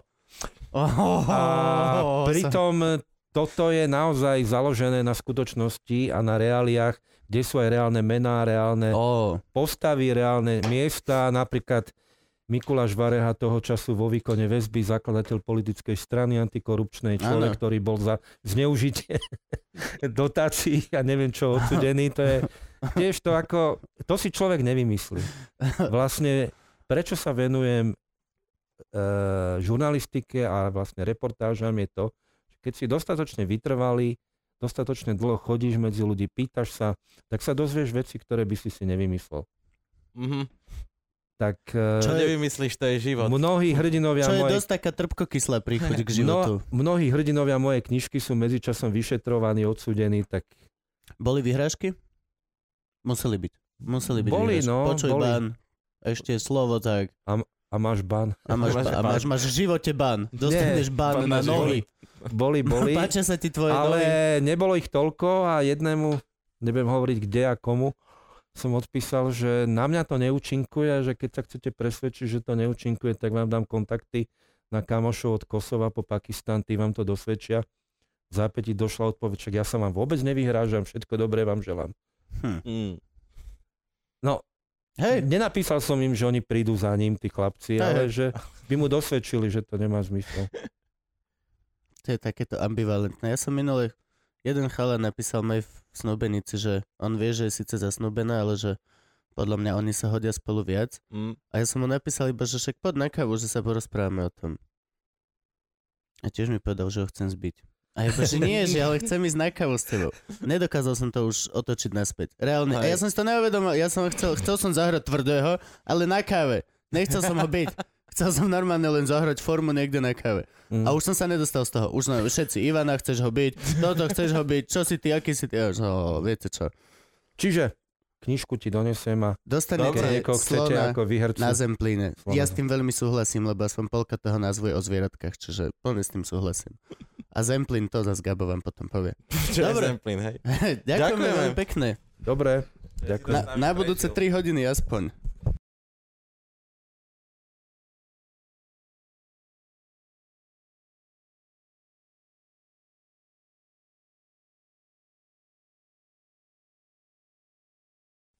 Čaute! Máme Panteón, teda Pantenol, teda, no piče, jak sa to volá? Pante- uh, Patreon! Patreon. Máme- Expecto Patreon. Máme Expecto Patreon a konečne, dámy a páni, vám máme možnosť ponúknuť možnosť vás sponzorovať nás. Je to úžasná vec, lebo prvýkrát v histórii celého tohto podcastu, ktorý som založil a Gabka som tam zobral a je to výborné a fakt máme super hosti. Konečne nastala šanca, že možno by ste nám mohli na to prispieť a nemusíme platiť 300 eur za diel z vlastného vačku my dvaja do prdele. Takže ak chcete, a prosím, určite chcete, lebo nám píšete, že chcete, prosím vás, toto sme spravili pre tých, čo nám píšu, kde máme Patreon. Tu máme Patreon! Niekde.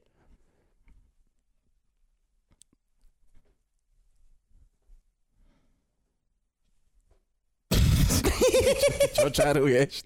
Hľadám, kde to je. Čo ja viem, kde to je. Na Patreon, tak klikneš a pošli. No to musia kliknúť? Hej, hej, OK, hej. tak prosím vás aj kliknite. Ja Aj, som... aj, aj peniaze poslať, a také, hej, Ok. musíte, tá, ale no, prosím. Tak by sa dalo. Ďakujeme vám veľmi pekne. Ak nie, tak akože... Aj Pozerajte aj tak. aj tak to budeme Ale robiť. budete, mať, ale budete mať lepší pocit, keď pošlete euro. Dve. No akože čím viac eur, tým lepší pocit. Hej, jasne. A čím menej eur pošleš, tým rovnako to my budeme každé dva týždne robiť. Na čo im to hovorím? Ja to nejaký zmysel. Ah.